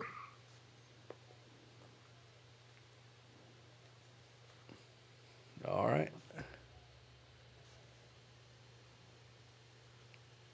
That took a lot longer to load than I thought it was. I'm sorry for that long ass silence. Hey, you guys just experienced in your ears. Yes. Hey, it's Erebus here. Um, it's been a minute, but I was dealing with Horus and his uh shenanigans. But to be kind of honest, me and him are not on uh, best terms. Can you believe it? The guy took my face off. Like, who the fuck does that? He took my face off. And I was like, what the hell? So I googled that shit up and I found this movie where had these uh, two Scientology guys taking each other's faces off and adopting their families and stuff. It was pretty weird. Uh, but yeah, got some big plans coming up. You guys should see them in the next book. Uh, yeah, just uh, want to say thank you for all you're doing. Two new co-hosts seem to be all right guys. Um, keep on chugging along, and yeah, good times. Rock and roll. So that was that was a nice little call in from Erebus himself. wow. Uh, Hey, good. I'm gonna I'm gonna throw out a wild speculation, but I don't think it was Erebus, man. what? I think I, I don't said he knew was Erebus. Horus. I don't know why. It's just weird. I mean, I don't think he'd have all that insider information about Horus if it, if it wasn't Erebus. Like, I mean, I can't the think plot of. of movie Face Off, starring mean- Nicolas Cage and John Travolta. Well, I mean, but like, how many Just people so you did know, like? '90s action comedies are my fucking wheelhouse, and that movie is definitely an action comedy. If you have ever seen it, well, we'll see. We got another one right here. I'm actually pretty sure North Carolina is ranked 51st for education. Yeah, go figure on that one. Actually, you want to know why? I'll tell you why. Because they count D.C. as one of the areas for that. So, yes, the state of North Carolina, as of last year, was ranked 51st out of 50 states. yes. Yeah, that's, no, it's not even joking about that. That's the bad part. My wife's a teacher, and we were just not happy about it. Talk to you later. Oh my, Wow. North Carolina. shots fired, North Carolina. Watch out, all our North Carolina listeners out there. That's that's real. Uh, I feel like that probably was Jordan. or no, not Jordan. Uh, uh, San Pedro. He's uh he's out of uh, North Carolina, I believe. Yeah. Uh, well, that's kind of shitty. I'm sorry that that. I mean, at least there's not a lot of expected out of you. Not a lot of doctors coming out of North Carolina, I would imagine. No, no, I don't think. Uh, I don't think Elon Musk is recruiting there or anything like that. So. So, let's see what else we got. Sorry, sorry. It's ranked 33, 35th for North Carolina, Oh, but the state is ranked 51st for teachers. You know, it's actually one of the highest ranked states when it comes to master degrees and certifications for teachers, but ranked 51st when it comes to literally everything else concerning teachers. Louisiana is ranked higher. Yes, we care less about our teachers in North Carolina than Louisiana. What a roller coaster this voicemail. like uh okay, so uh so don't go to school. Well, actually no, you can get a good education in North Carolina, just, you know, Don't. don't expect your teachers to give a fuck about you. I just this month I just graduated with my associate's degree from a school in Fayetteville, North Carolina. Fuck. It's weirdly topical. Did your uh it validated that. did your uh uh teachers not give a fuck about you? It seems like they wouldn't. No, no, no, no, no, no, no, no. Wow. Would you look at that? I learned something today. 30k podcast people. That's right. I get all my news from RFI. Okay, this is the last one about the teacher thing because I'm actually heading to a meeting. Um, funny thing about Texas and North Carolina, Texas actually sends recruiters out to North Carolina to recruit teachers out here to come back to Texas to become teachers out there because they know they have such good fucking teachers. Yeah. So, my wife was offered a job one time to go to Texas. I was like, you know, I'm not against it. So, unfortunately, I got a kid and we live in North Carolina, so we didn't go. I'm sorry you don't get my presence in Texas. But it doesn't matter because he doesn't play anymore. Ah, okay, talk to you later. Bye. All right. So that's real. Uh I laughed. I cried. I learned a little bit. so uh so that guy had a lot of invested interest in the story. like what what's funnier is uh he was driving while this is going on. Like he's like he mentioned he was driving. And so uh like I'm sure safe. I'm sure I'm sure this whole time he's like, "Oh shit. I got that one wrong." Call back. re- re- retract that information. So I'm, I'm glad we heard all that. Like I have I have no problem Good. with any of that I mean, information. Radio Free Istvan, folks, we asked the important questions. Where are you getting the best inf- in- education possible? So, all right. So there's that. So let's go on to this. Uh, man, so Jordan labeled the second part of his puppy voicemail Puppygate Part 2. And that's just like, I think Oh, we're going to play it. that's a red flag of all red flags, man. Let's hope for the best, we will people. not be silent. we will air this voicemail. Here it comes. Wish, wish us luck, boys. Hey guys, it's Jordan from Seattle, calling to finish off my puppy story.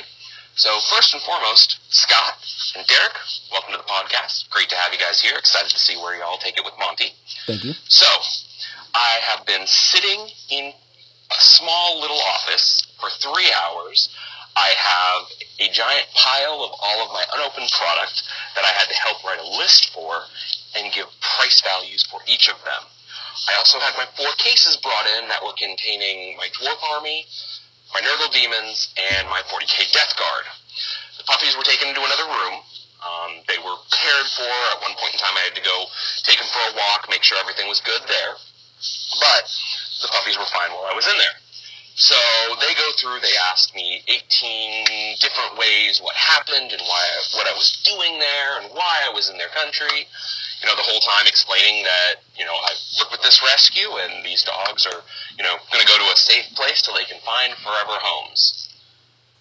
So finally, after about that three hour mark, um, one of the people there said, okay, well, we need to go get the head inspector, and, you know, we'll let you know what's going on from there. So, guy comes in, and, you know, he kind of looks at the pile of stuff, and he, he flips through the, the list of prices that we made, and, you know, asks me what's in the cases. And I tell him they're models for a game, and, um, you know, literally go right into that sales pitch that GW had ingrained in me you know, they're model kits that I built up to play a war game, kind of like Risk and chess, just mashed together on a fantasy scale and a science fiction scale. And about that time, he goes, "Oh well, you know, is it o- is it okay if I open the cases? There's nothing dangerous inside." And you know, they had gone through the cases four or five times now. Each time, you know, asked them very nicely to please be careful when they open it. And of course, they did. You know, they were assuming it was some sort of a bomb, but so he opens it, and it happens to be my Death Guard case. And he picks up the first tray and he sets it to the side and picks up the second tray. And I remember this very vividly because of what's about to happen. He reaches down and he picks up one of the models by the bases. And it was a converted um, Death Guard sorcerer I had made. And he kind of flips it around and he's looking at it really close. He goes, You know, I was never one much for Nurgle, but this is a really good looking sorcerer. And gently puts it back down in the case Boom. my jaw drops open. I was like, "What do you mean? You play?" He goes, "Oh yeah." He goes, "I'm um." He goes, "I'm an Eldar player myself, but you know, I can I can respect the work you put into it." He goes, "You know, from what you've been saying and you know, looking through what you said, I I very much believe that you do work for Games Workshop, and it's just stuff in your trunk." He goes, "I myself actually have a box um, of." I don't remember if it was Eldar Guardians or some. He had a box in his own trunk that he just hadn't opened yet that he had picked up, ironically enough, at the Games Workshop the night before. So he's like, you know, I'm really sorry that we brought you in. Um, you know, we'll get this all taken care of. You know, and we can we can get you on your way. So the whole time I couldn't make phone calls. They wouldn't call the the dog rescue to let them know that hey, I'm running late. I'm you know trapped inside the border. Um, so as soon as I get out, I call, let them know, hey, I was just held up in customs, had a little bit of a hiccup, but I'm on my way. So end up going, driving, getting to uh, the rescue, and one of the people was already there to pick up the puppies. Um, they were from I believe Saskatchewan, and they had come over specifically to get these two puppies. They worked with a, um, a pit bull friendly program so they could introduce people to them and show them that the breed isn't a bunch of dangerous monsters. Um, the silver big boy who was with me, um, he ended up staying on the uh, the sanctuary for several years until he passed. So we lived a nice, quiet, peaceful life. So it was really late. Decided, okay, I'm gonna gonna go ahead and drive home. And I'm pulling up to the U.S. border, and I have that thought in the back of my head of, oh dear God, what if I have to do this all again? So I'm terrified. Like, start sweating. Then I realize I'm sweating and look like I'm panicking and start freaking out a little bit more. Pull up, you know, guy asks, you know, what I was doing, you know, and for my papers. Hand him all my papers, told him what I was doing, and then say, hey, I had a problem getting into the country because I have some unopened product in the back of my car. They thought I was trying to bring it in. And the guy's like, well, was it dangerous? I said, no, it was, it was for a game I play. He goes, oh, which game? I said, you know, Warhammer and Warhammer 40,000. He was like, oh. Was, eh, if it was if it was War Machine, I would pull you over and uh, confiscate it, but you know, I, I, I play like I got a pair. At this point in time, I realize he's a gamer. I, I, I you know, forcefully laugh, ha ha ha ha, and uh, be like, "So can I go?" And he's like, "Yeah." Hands me my stuff, and I just fly home as quick as I could. So that was my puppy story. Um, thankfully, no puppies were harmed in it. Looking at you, Scott.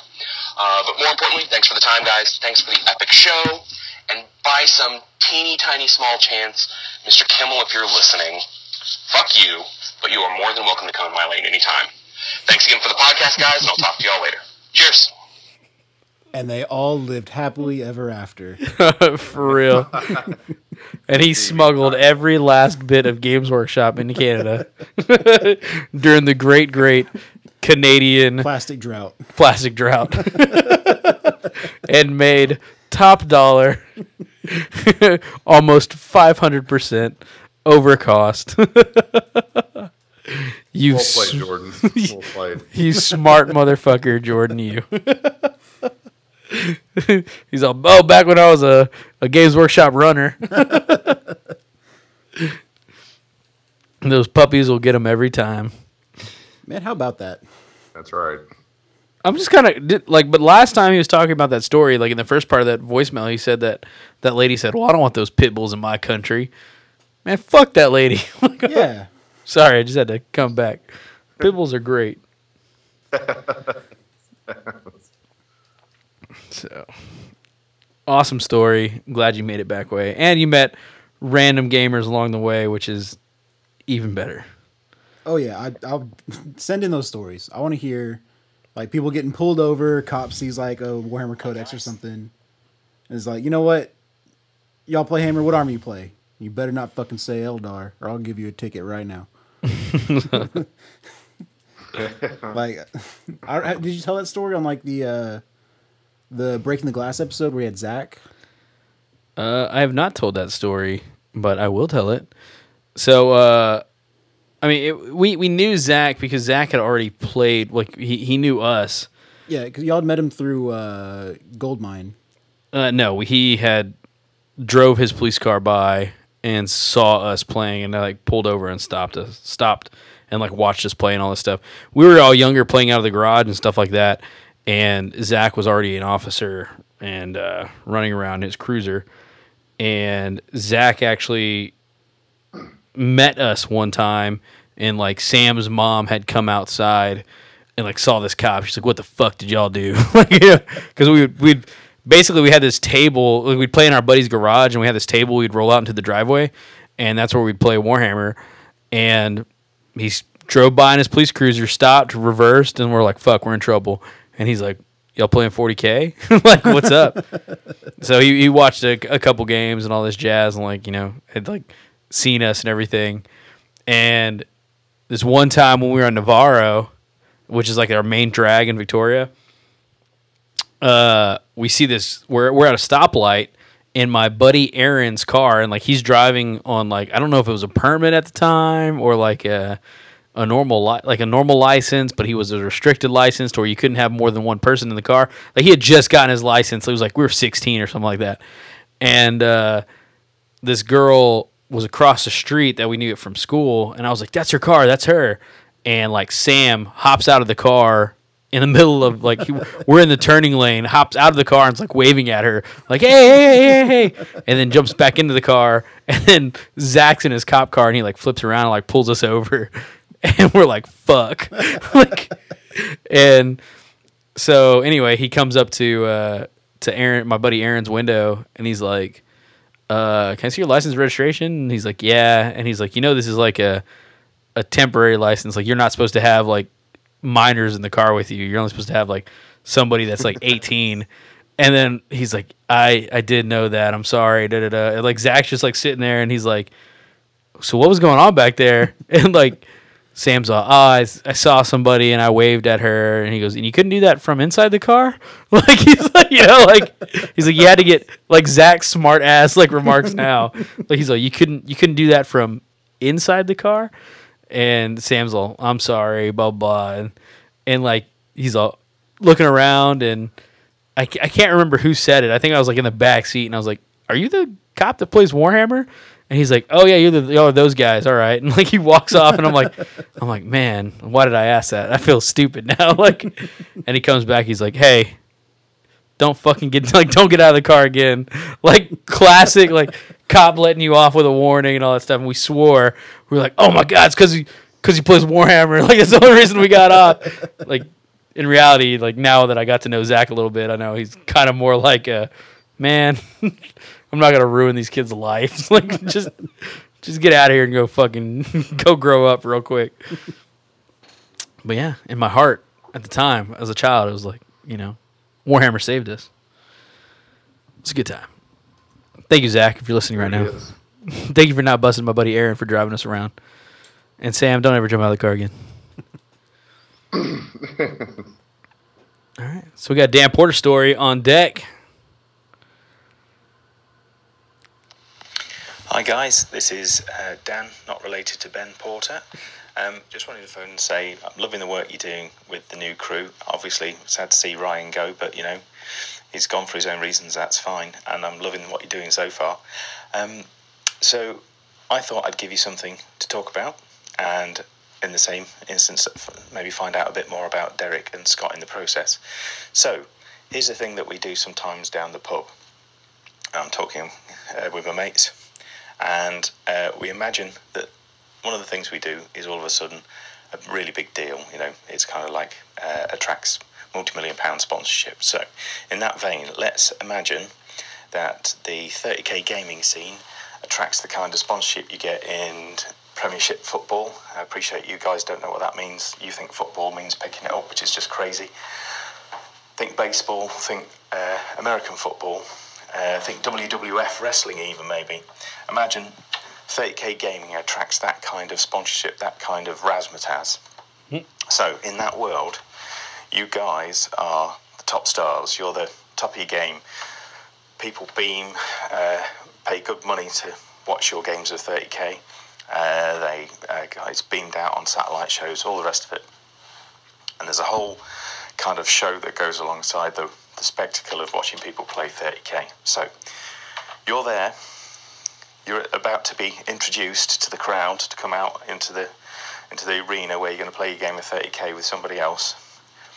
The question is, what entrance music do you come into?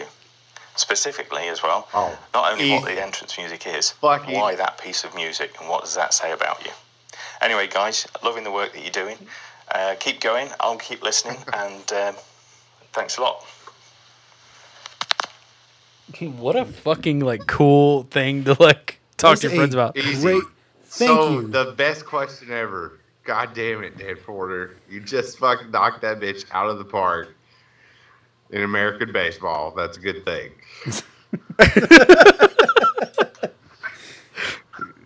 So so Scott, so let me build this up for you. Let me let me uh let me cue this up. So you're in your uh, what stadium would you be in? What what big stadium do you have in Kentucky? What what Rupp Arena. Easy. All right. So you're walking in, right? You're at the 20 yard line. Everything's dark. There's a table set up at the 50 yard line. Stadium, but that's fine. Oh, that's cool. You're all right. That's big for it. That's big for it. Not anymore. It's a Warhammer Stadium. It's a Warhammer Stadium. So table set up in the middle of it. All right. You're walking under the bleachers right now. Like you've got your, so let's say your Iron Warriors. You took your Iron Warriors because you know they kick ass and they crush. And you know you're about to play against some Custodes player. What song do they play as you're running underneath those bleachers? Separate Ways by Journey, dude. Duh. Come on. You know Separate Ways, the opening fucking uh, awesome techno, like 80s guitar riff. And I would not look like this, okay? There would be a lot of production value put into my appearance if I was, uh, so, Scott- I mean, I'm talking smoke machines, fire. I mean, I'm thinking like, I feel like trapeze artists. Scott would be the Macho Man Randy Savage of You know- Warhammer. basically. Like think my Yeah,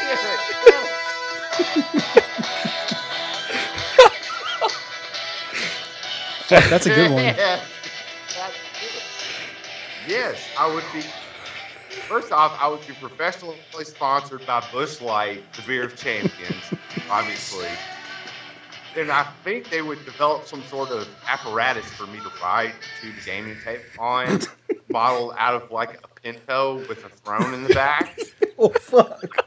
Throw my hair out into a sweet, powerful mullet, and then have like this like badass Kumite style bandana on. Be very intimidating to witness in person. I just Yeah, I, that's, I picture you with like like gloves, like but like silk gloves. So like when it's time to roll your first dice, you're just like like almost Just like pull it off by one finger. That- Dan Porter, I have thought about this in very, probably un, an uncomfortable amount of detail. But yeah, oh yeah, separate ways by Journey. wow, that is all the razzmatazz. who would be your sponsor? Who who would be your sponsor? Like who would you be like? I told you, N- not not just Bush Bushlight. Light, Who the else? Hero champion.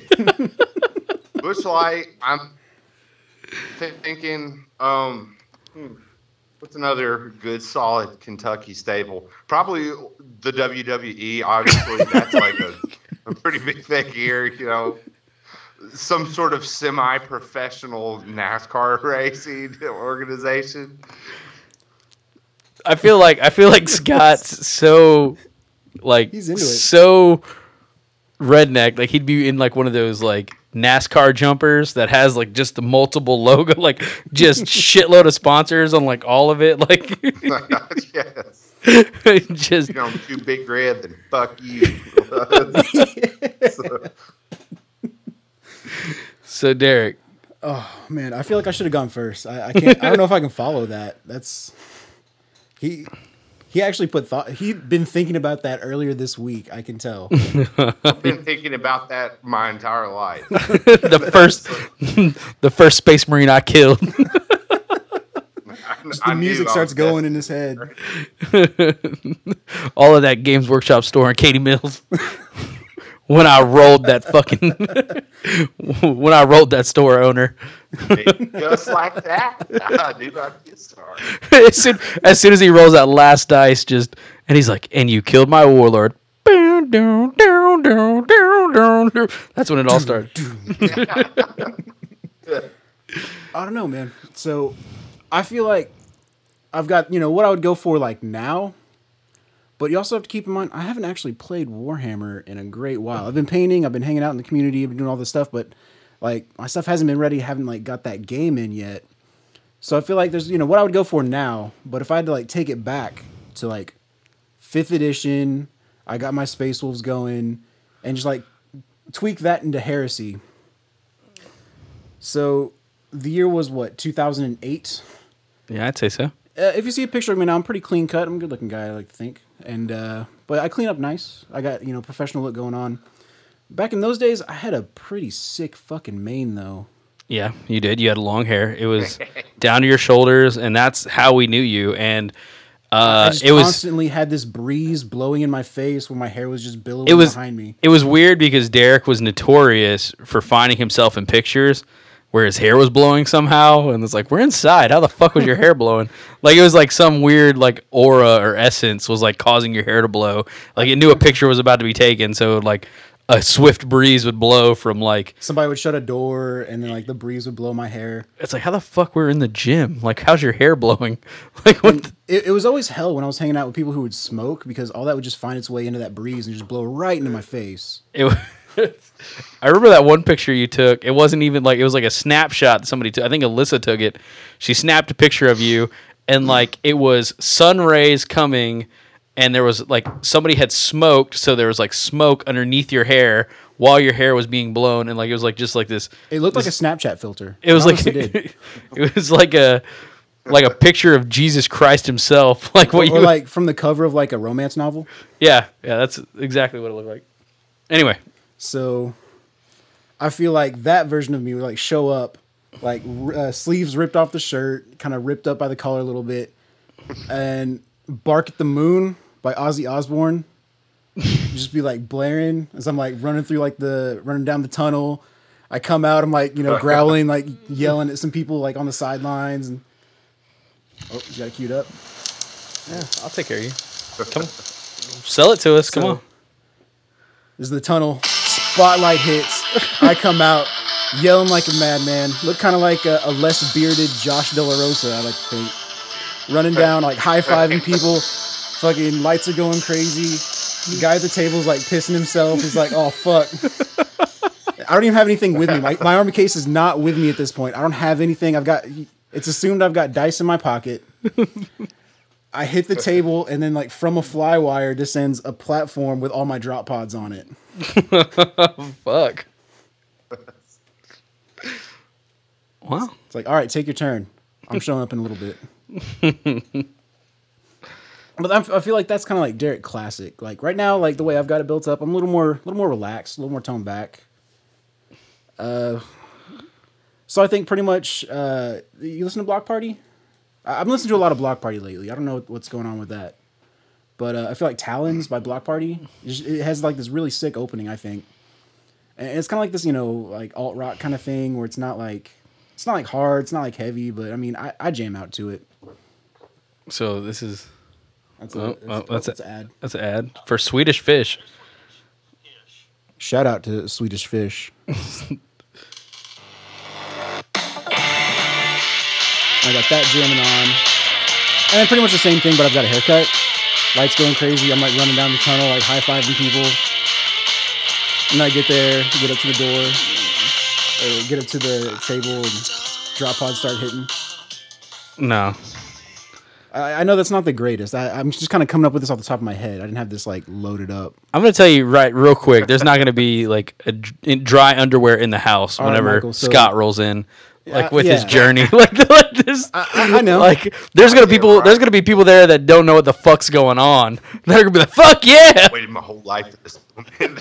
okay, but yeah, but like Scott's like the kiss of Warhammer players. Like he he puts on a phenomenal performance. It'll change your life. Like I'm not, I can't I can't measure up to that. Like on a performance level. Like like I said, he had Gonna that plan. visual saga. He's not there to play Warhammer. He's there to change lives. I just imagine like uh, Scott Switzer's in his late 40s, still playing, still coming into Journey on that handmade throne. it's like the one sport you could play that just like wouldn't it wouldn't matter how old you got. Like uh, his mind's still as sharp as ever, Kent. Like he's uh, uh, they're they're they're helping him down off the throne. Sharp as attack Bob and roll, rolls dice like he always has. Diabetes has clearly taken one of his feet, but he still appears. To, Having a little trouble with his uh, scooter on the ramp there. Oh, there he goes. He's- now he's in action. Fuck yeah, you get like some like like if if it was sponsored the way it is, like could you imagine the real fucking games that would start coming out, like the real competitive games? Like I feel like uh uh like China would have some really competitive Warhammer players that like would just whoop our ass and would just like I feel like there's a somewhere deep down in this alternate universe we're talking about right now, there is a movie where it's like the like the Cobra Kai drop uh, the Cobra Kai versus like some poor kid who's just like getting into it. And like I want to see the back alley Warhammer in that universe. yeah back alley Warhammer is a thing. And uh, once you get to the competitive circuit of Warhammer you know it's w- one man versus one man. Wits are tested. Like like like because you're, you're grading everything man. You're grading painting score and all that stuff. And like you know they're they're testing you for like uh they're, they're testing your models to make sure you painted them yourself and like it's like you know Son, have you been painting on performance enhancing drugs? yeah exactly did you have help from black label painting to get this done he just he just did my bases for me he just did my bases disqualified like this model has more than 40% non oil. exactly Oh, fuck. So yeah, that universe we live in.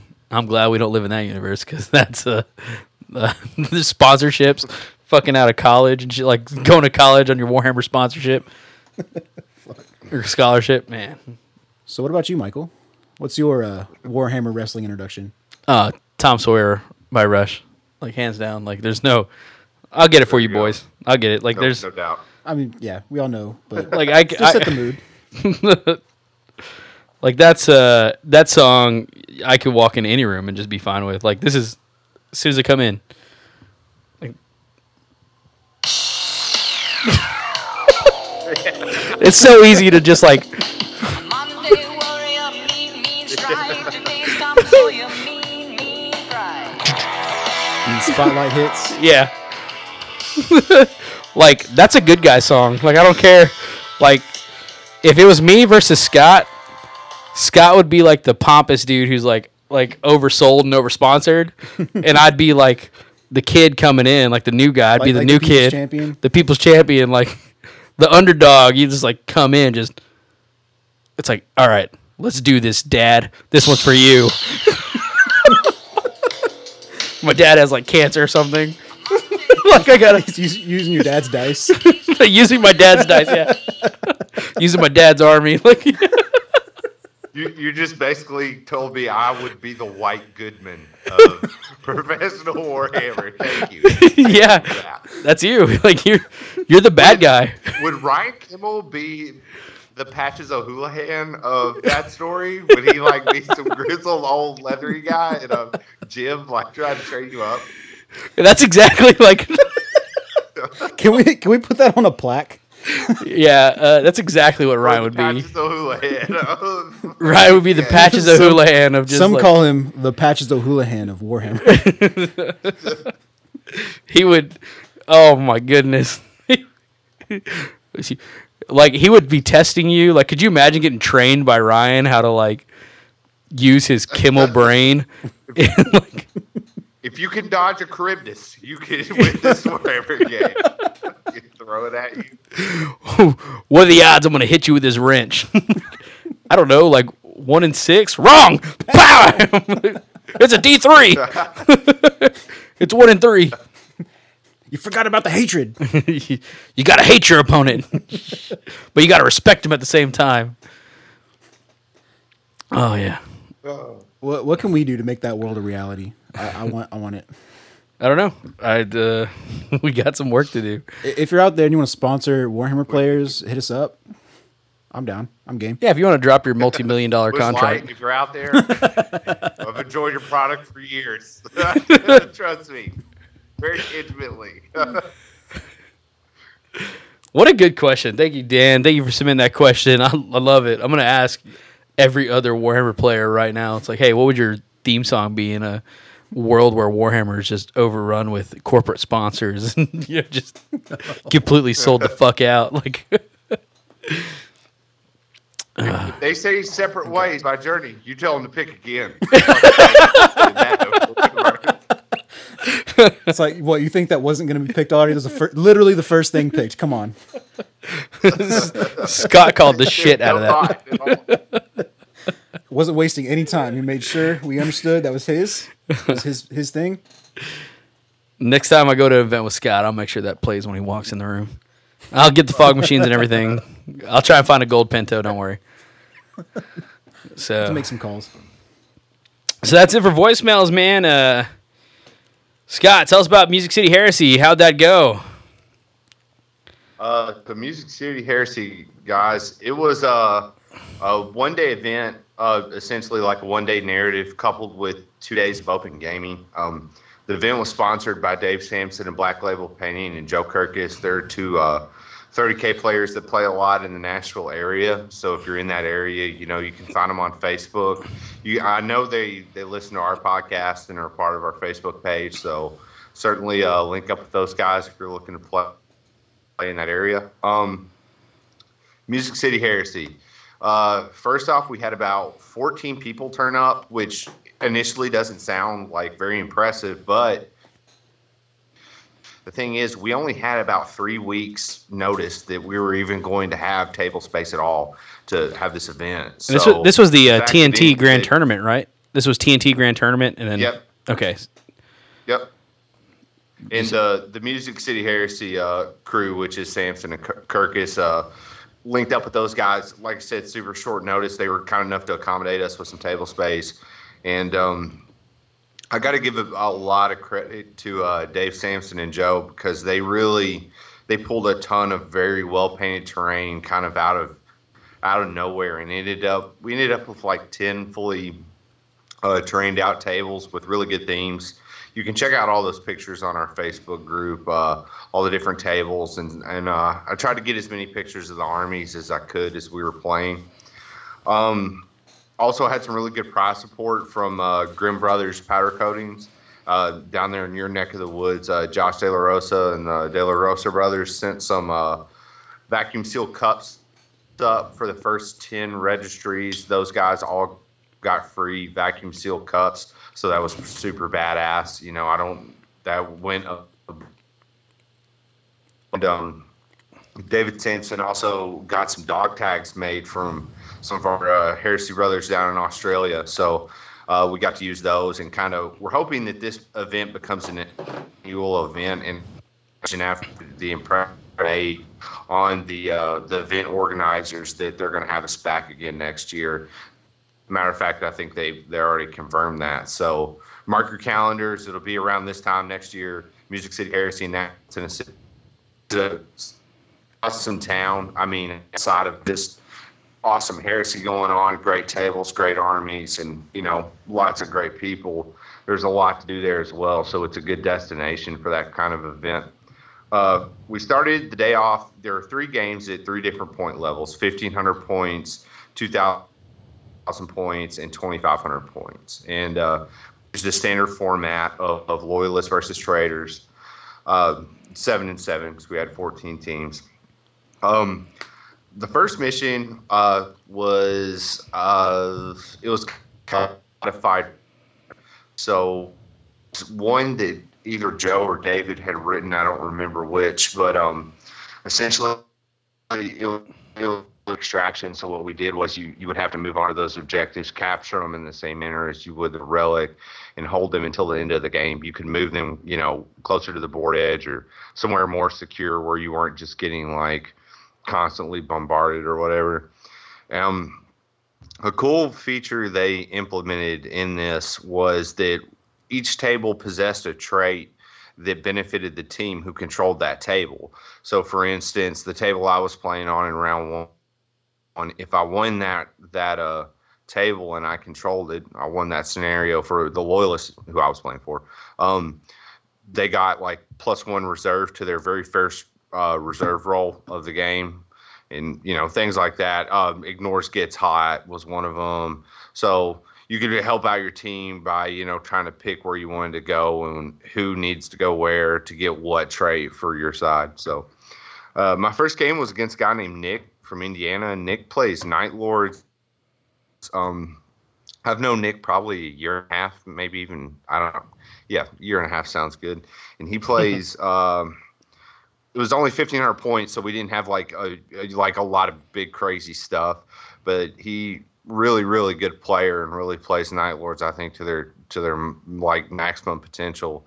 He was playing a Sicaran battle tank, a big unit of screens, some characters in them to buffs, the librarians and chaplains, and uh, an apothecary. He had a bike squad of outriders, which is pretty good for Night Lords because they get buffs to their cover and um, Whirlwind Scorpius, some tactical marines, and I think that was about it. Uh, I took Solar Aux, so if you look at the pictures, you'll see a desert table, and there's like his Navy Night Lords kind of colored army with uh, lightning bolts, and mine was a like an off white Solar Aux army. I took two 20 man lasrifle sections, so 40 dudes on foot with an Aegis defense line, uh, two Dracosans with demolisher cannons, and 10 man Altara squads inside of them with volkite chargers, uh, and a Thunderbolt and a Malcador Infernus. And that was my 1500 points. Uh, we started out and like I'll just kind of go over the highlights of each game. I'm not going to go turn for turn or anything, but Nick Sicaran pumped like it. God, it did like seven pins to my Malcador Furnace and blew it up turn one. So What? there there was my yeah, just straight up, dude. This Sicaran like batted far out of its weight class. It wasn't even funny, but uh. I guess that's what I get for bringing them out. Furnace was I saw it For real, explode that was karma biting back. fiery conflagration due to the sicker just fucking going beast mode and fucking wasting it. Um, that ended up being a really close game. I think I pulled it out. Uh, the game ended on turn five to my benefit, so it was like one of those that I was on objectives where he was, and I think I won like seven to three. So it was a pretty close one. Um, my second game was against a Death Guard player. I don't remember his name. Uh, he, he said he was pretty new to the hobby. He's a friend of uh, Sampson's. Really good painter. His his uh, Spartan is the one I posted the picture on the Facebook group. Uh, does a really good job with his washes and uh, that that kind of weathered Death Guard army. Like having a well painted Death Guard army, I think is like always one of the most striking things you're going to see at a heresy event. You know, and this dude definitely had that going on. Um, we had a real select.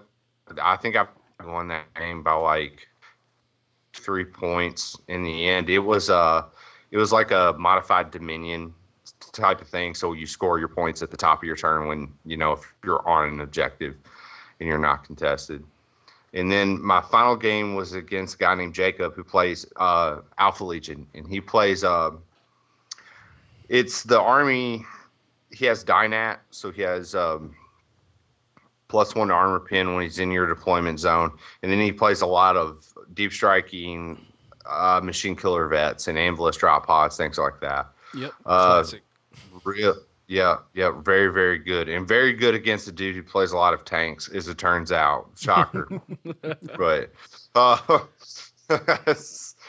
pretty, pretty good. That was actually uh, probably my favorite game. It was super close.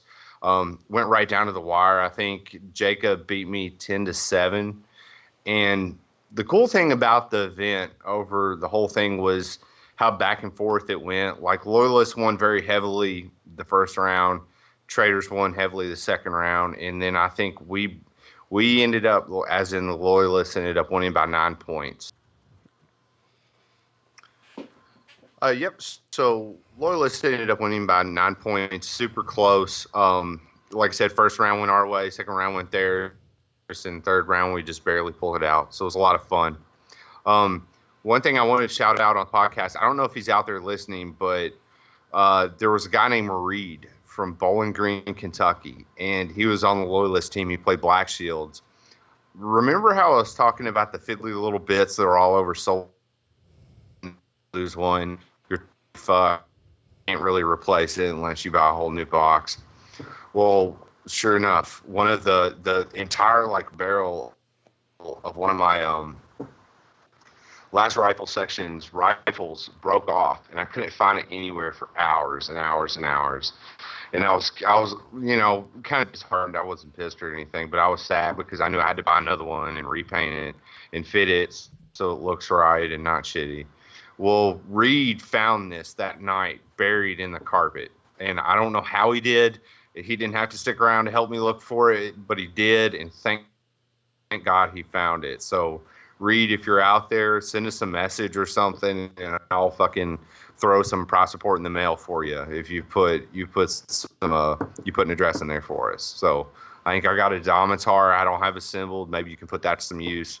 You know, we'll we'll hook you up with something nice because I owe you. It saved me.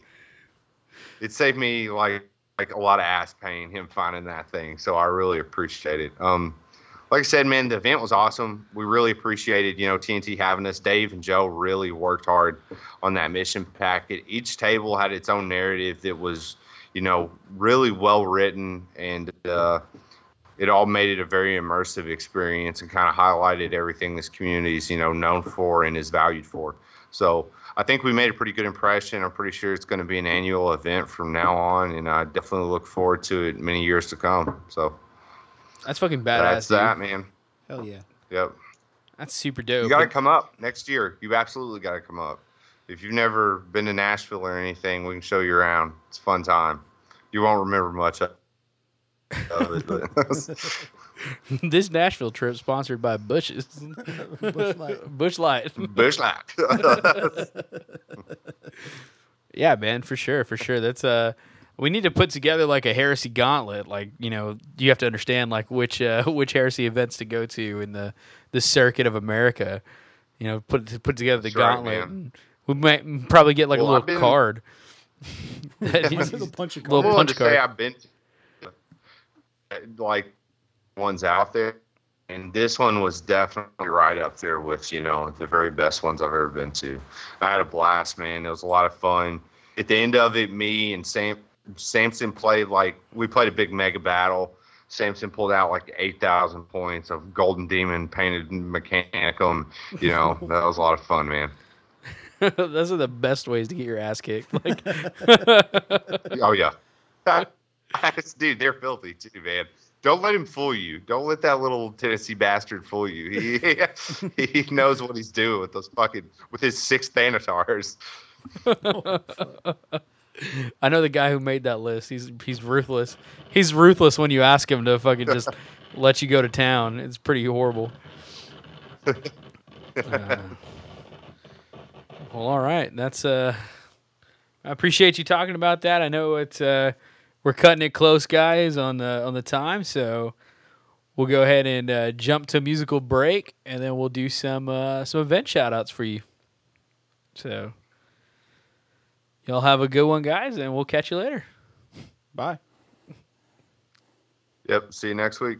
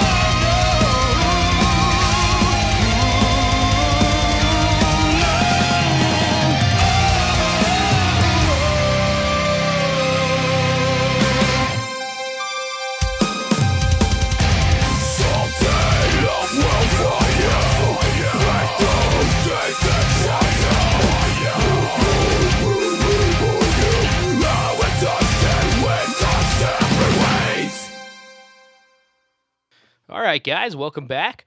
Now we got some events that we want to go ahead and get shouted out for you guys. If you want your event shouted out, just go ahead and shoot me an email at michael at warhammer30k.com. Provide me as much detail about that event as you can so I wouldn't, uh, you know, won't fuck it up or anything.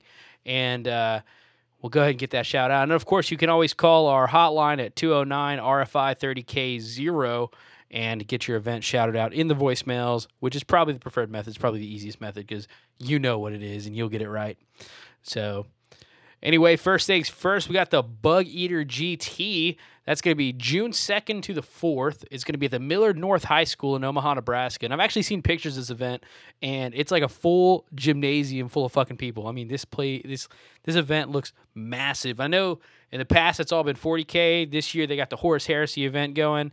I know that's a powerful Sean Freed territory over there from CZ Initiative podcast. So I'm pretty sure he'll be there if you want to go get your autograph signed by him.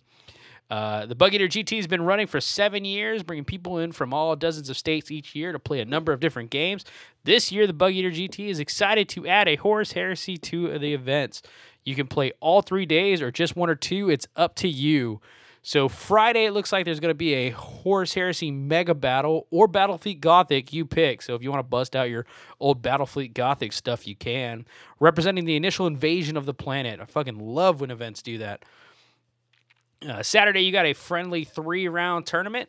Then on Sunday, you've got Zone Mortalis or a four player game. You play with a different partner for each game. All the events are tied to one large narrative event, the Conquest for Marniacs 4. While there will be some awards, most of the prizes are either randomly given away or put in your swag bag. Swag bag comes with buying a ticket for all three days. You can purchase separately. So that's pretty cool, guys. It seems like how most events are being run nowadays. Uh, looks like they got the three days where they all work with each other, getting that uh, getting that Adepticon ish vibe off of that. So really cool that they're going to be doing that at Bug Eater GT. I'm hoping that uh, Sean has something to do with all this because he's a bad dude and really cares about the fluff and narrative. So we'll see how that goes down. If you're in the Nebraska area, definitely give that a give that a chance. That's uh, June second through the fourth. So next up on the list, June 24th, Circle City Heresy, the Baracus Insurgents.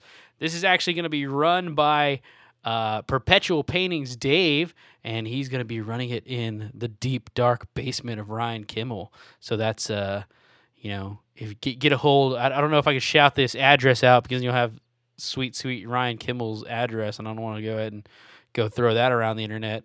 But uh, looks like it's pretty much filling up. There's a lot of people that are interested in going. It's Saturday, June 24th at 9 a.m. to 7 p.m.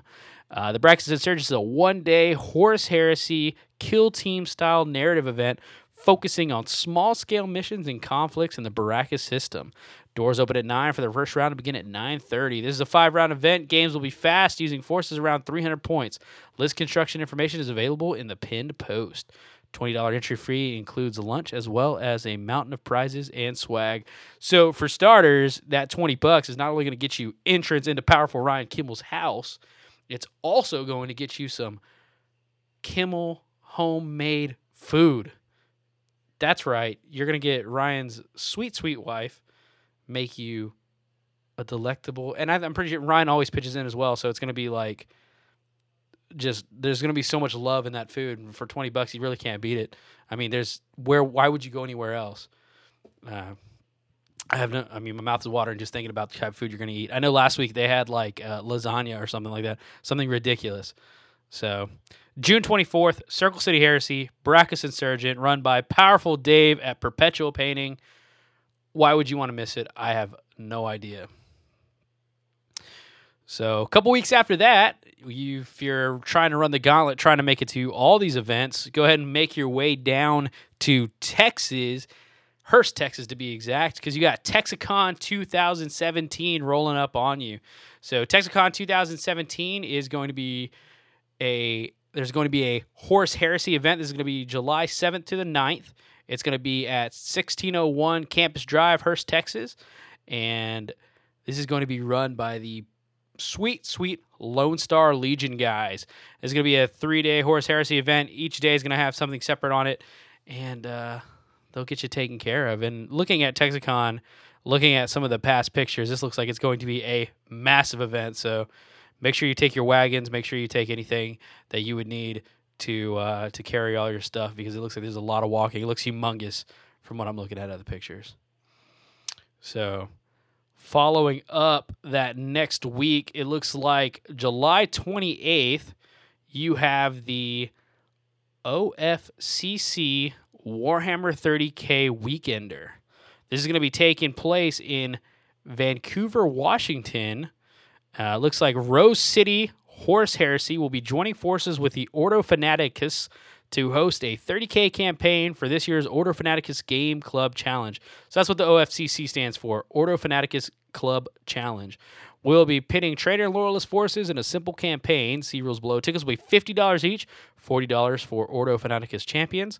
Ordo Fanati- Fanaticus Club Challenge is an event based uh, around friendly play, and it is meant to be a fun, non competitive atmosphere in Portland, Oregon. It has been running for over 10 years and plays host to many game systems.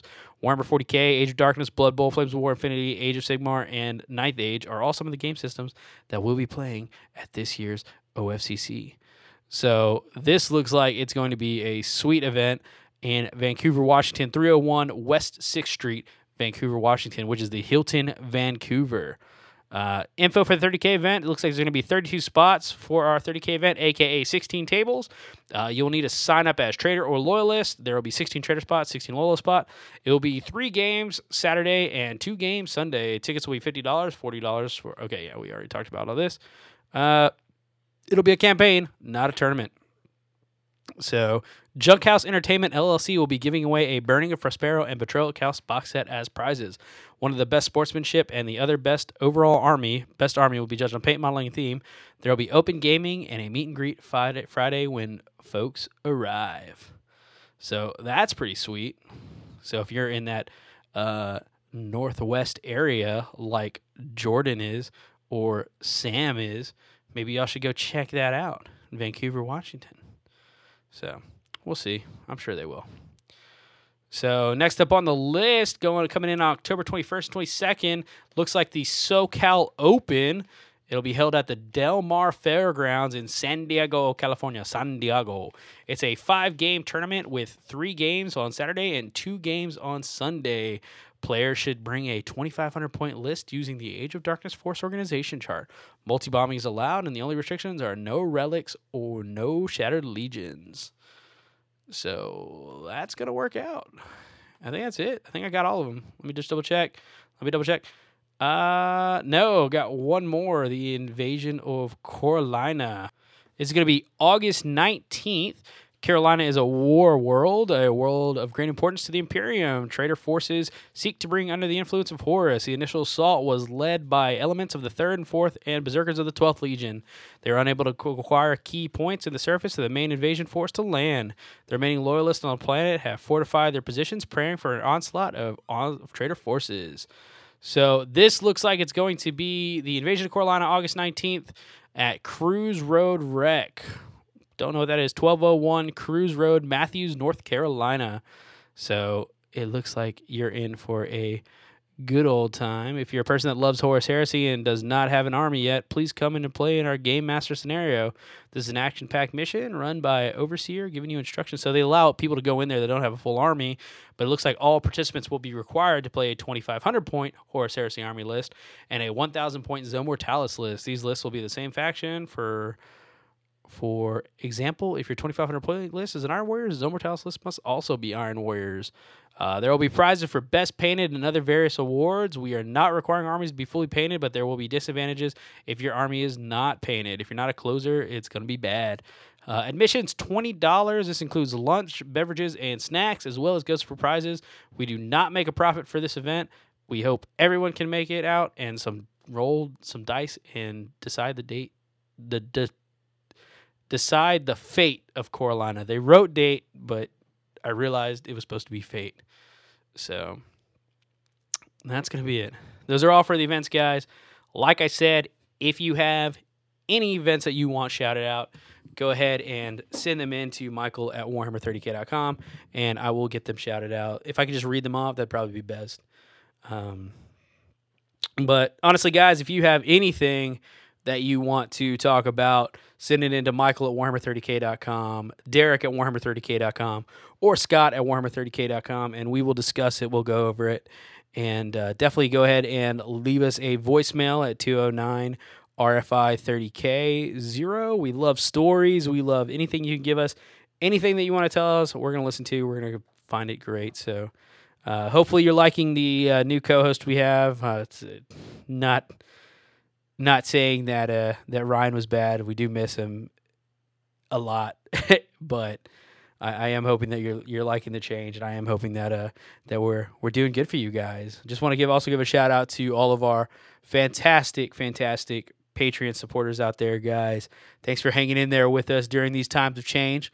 But uh, I think we're uh, I think we're finally catching our groove. So that's all I got. Kind of doing some rambling now.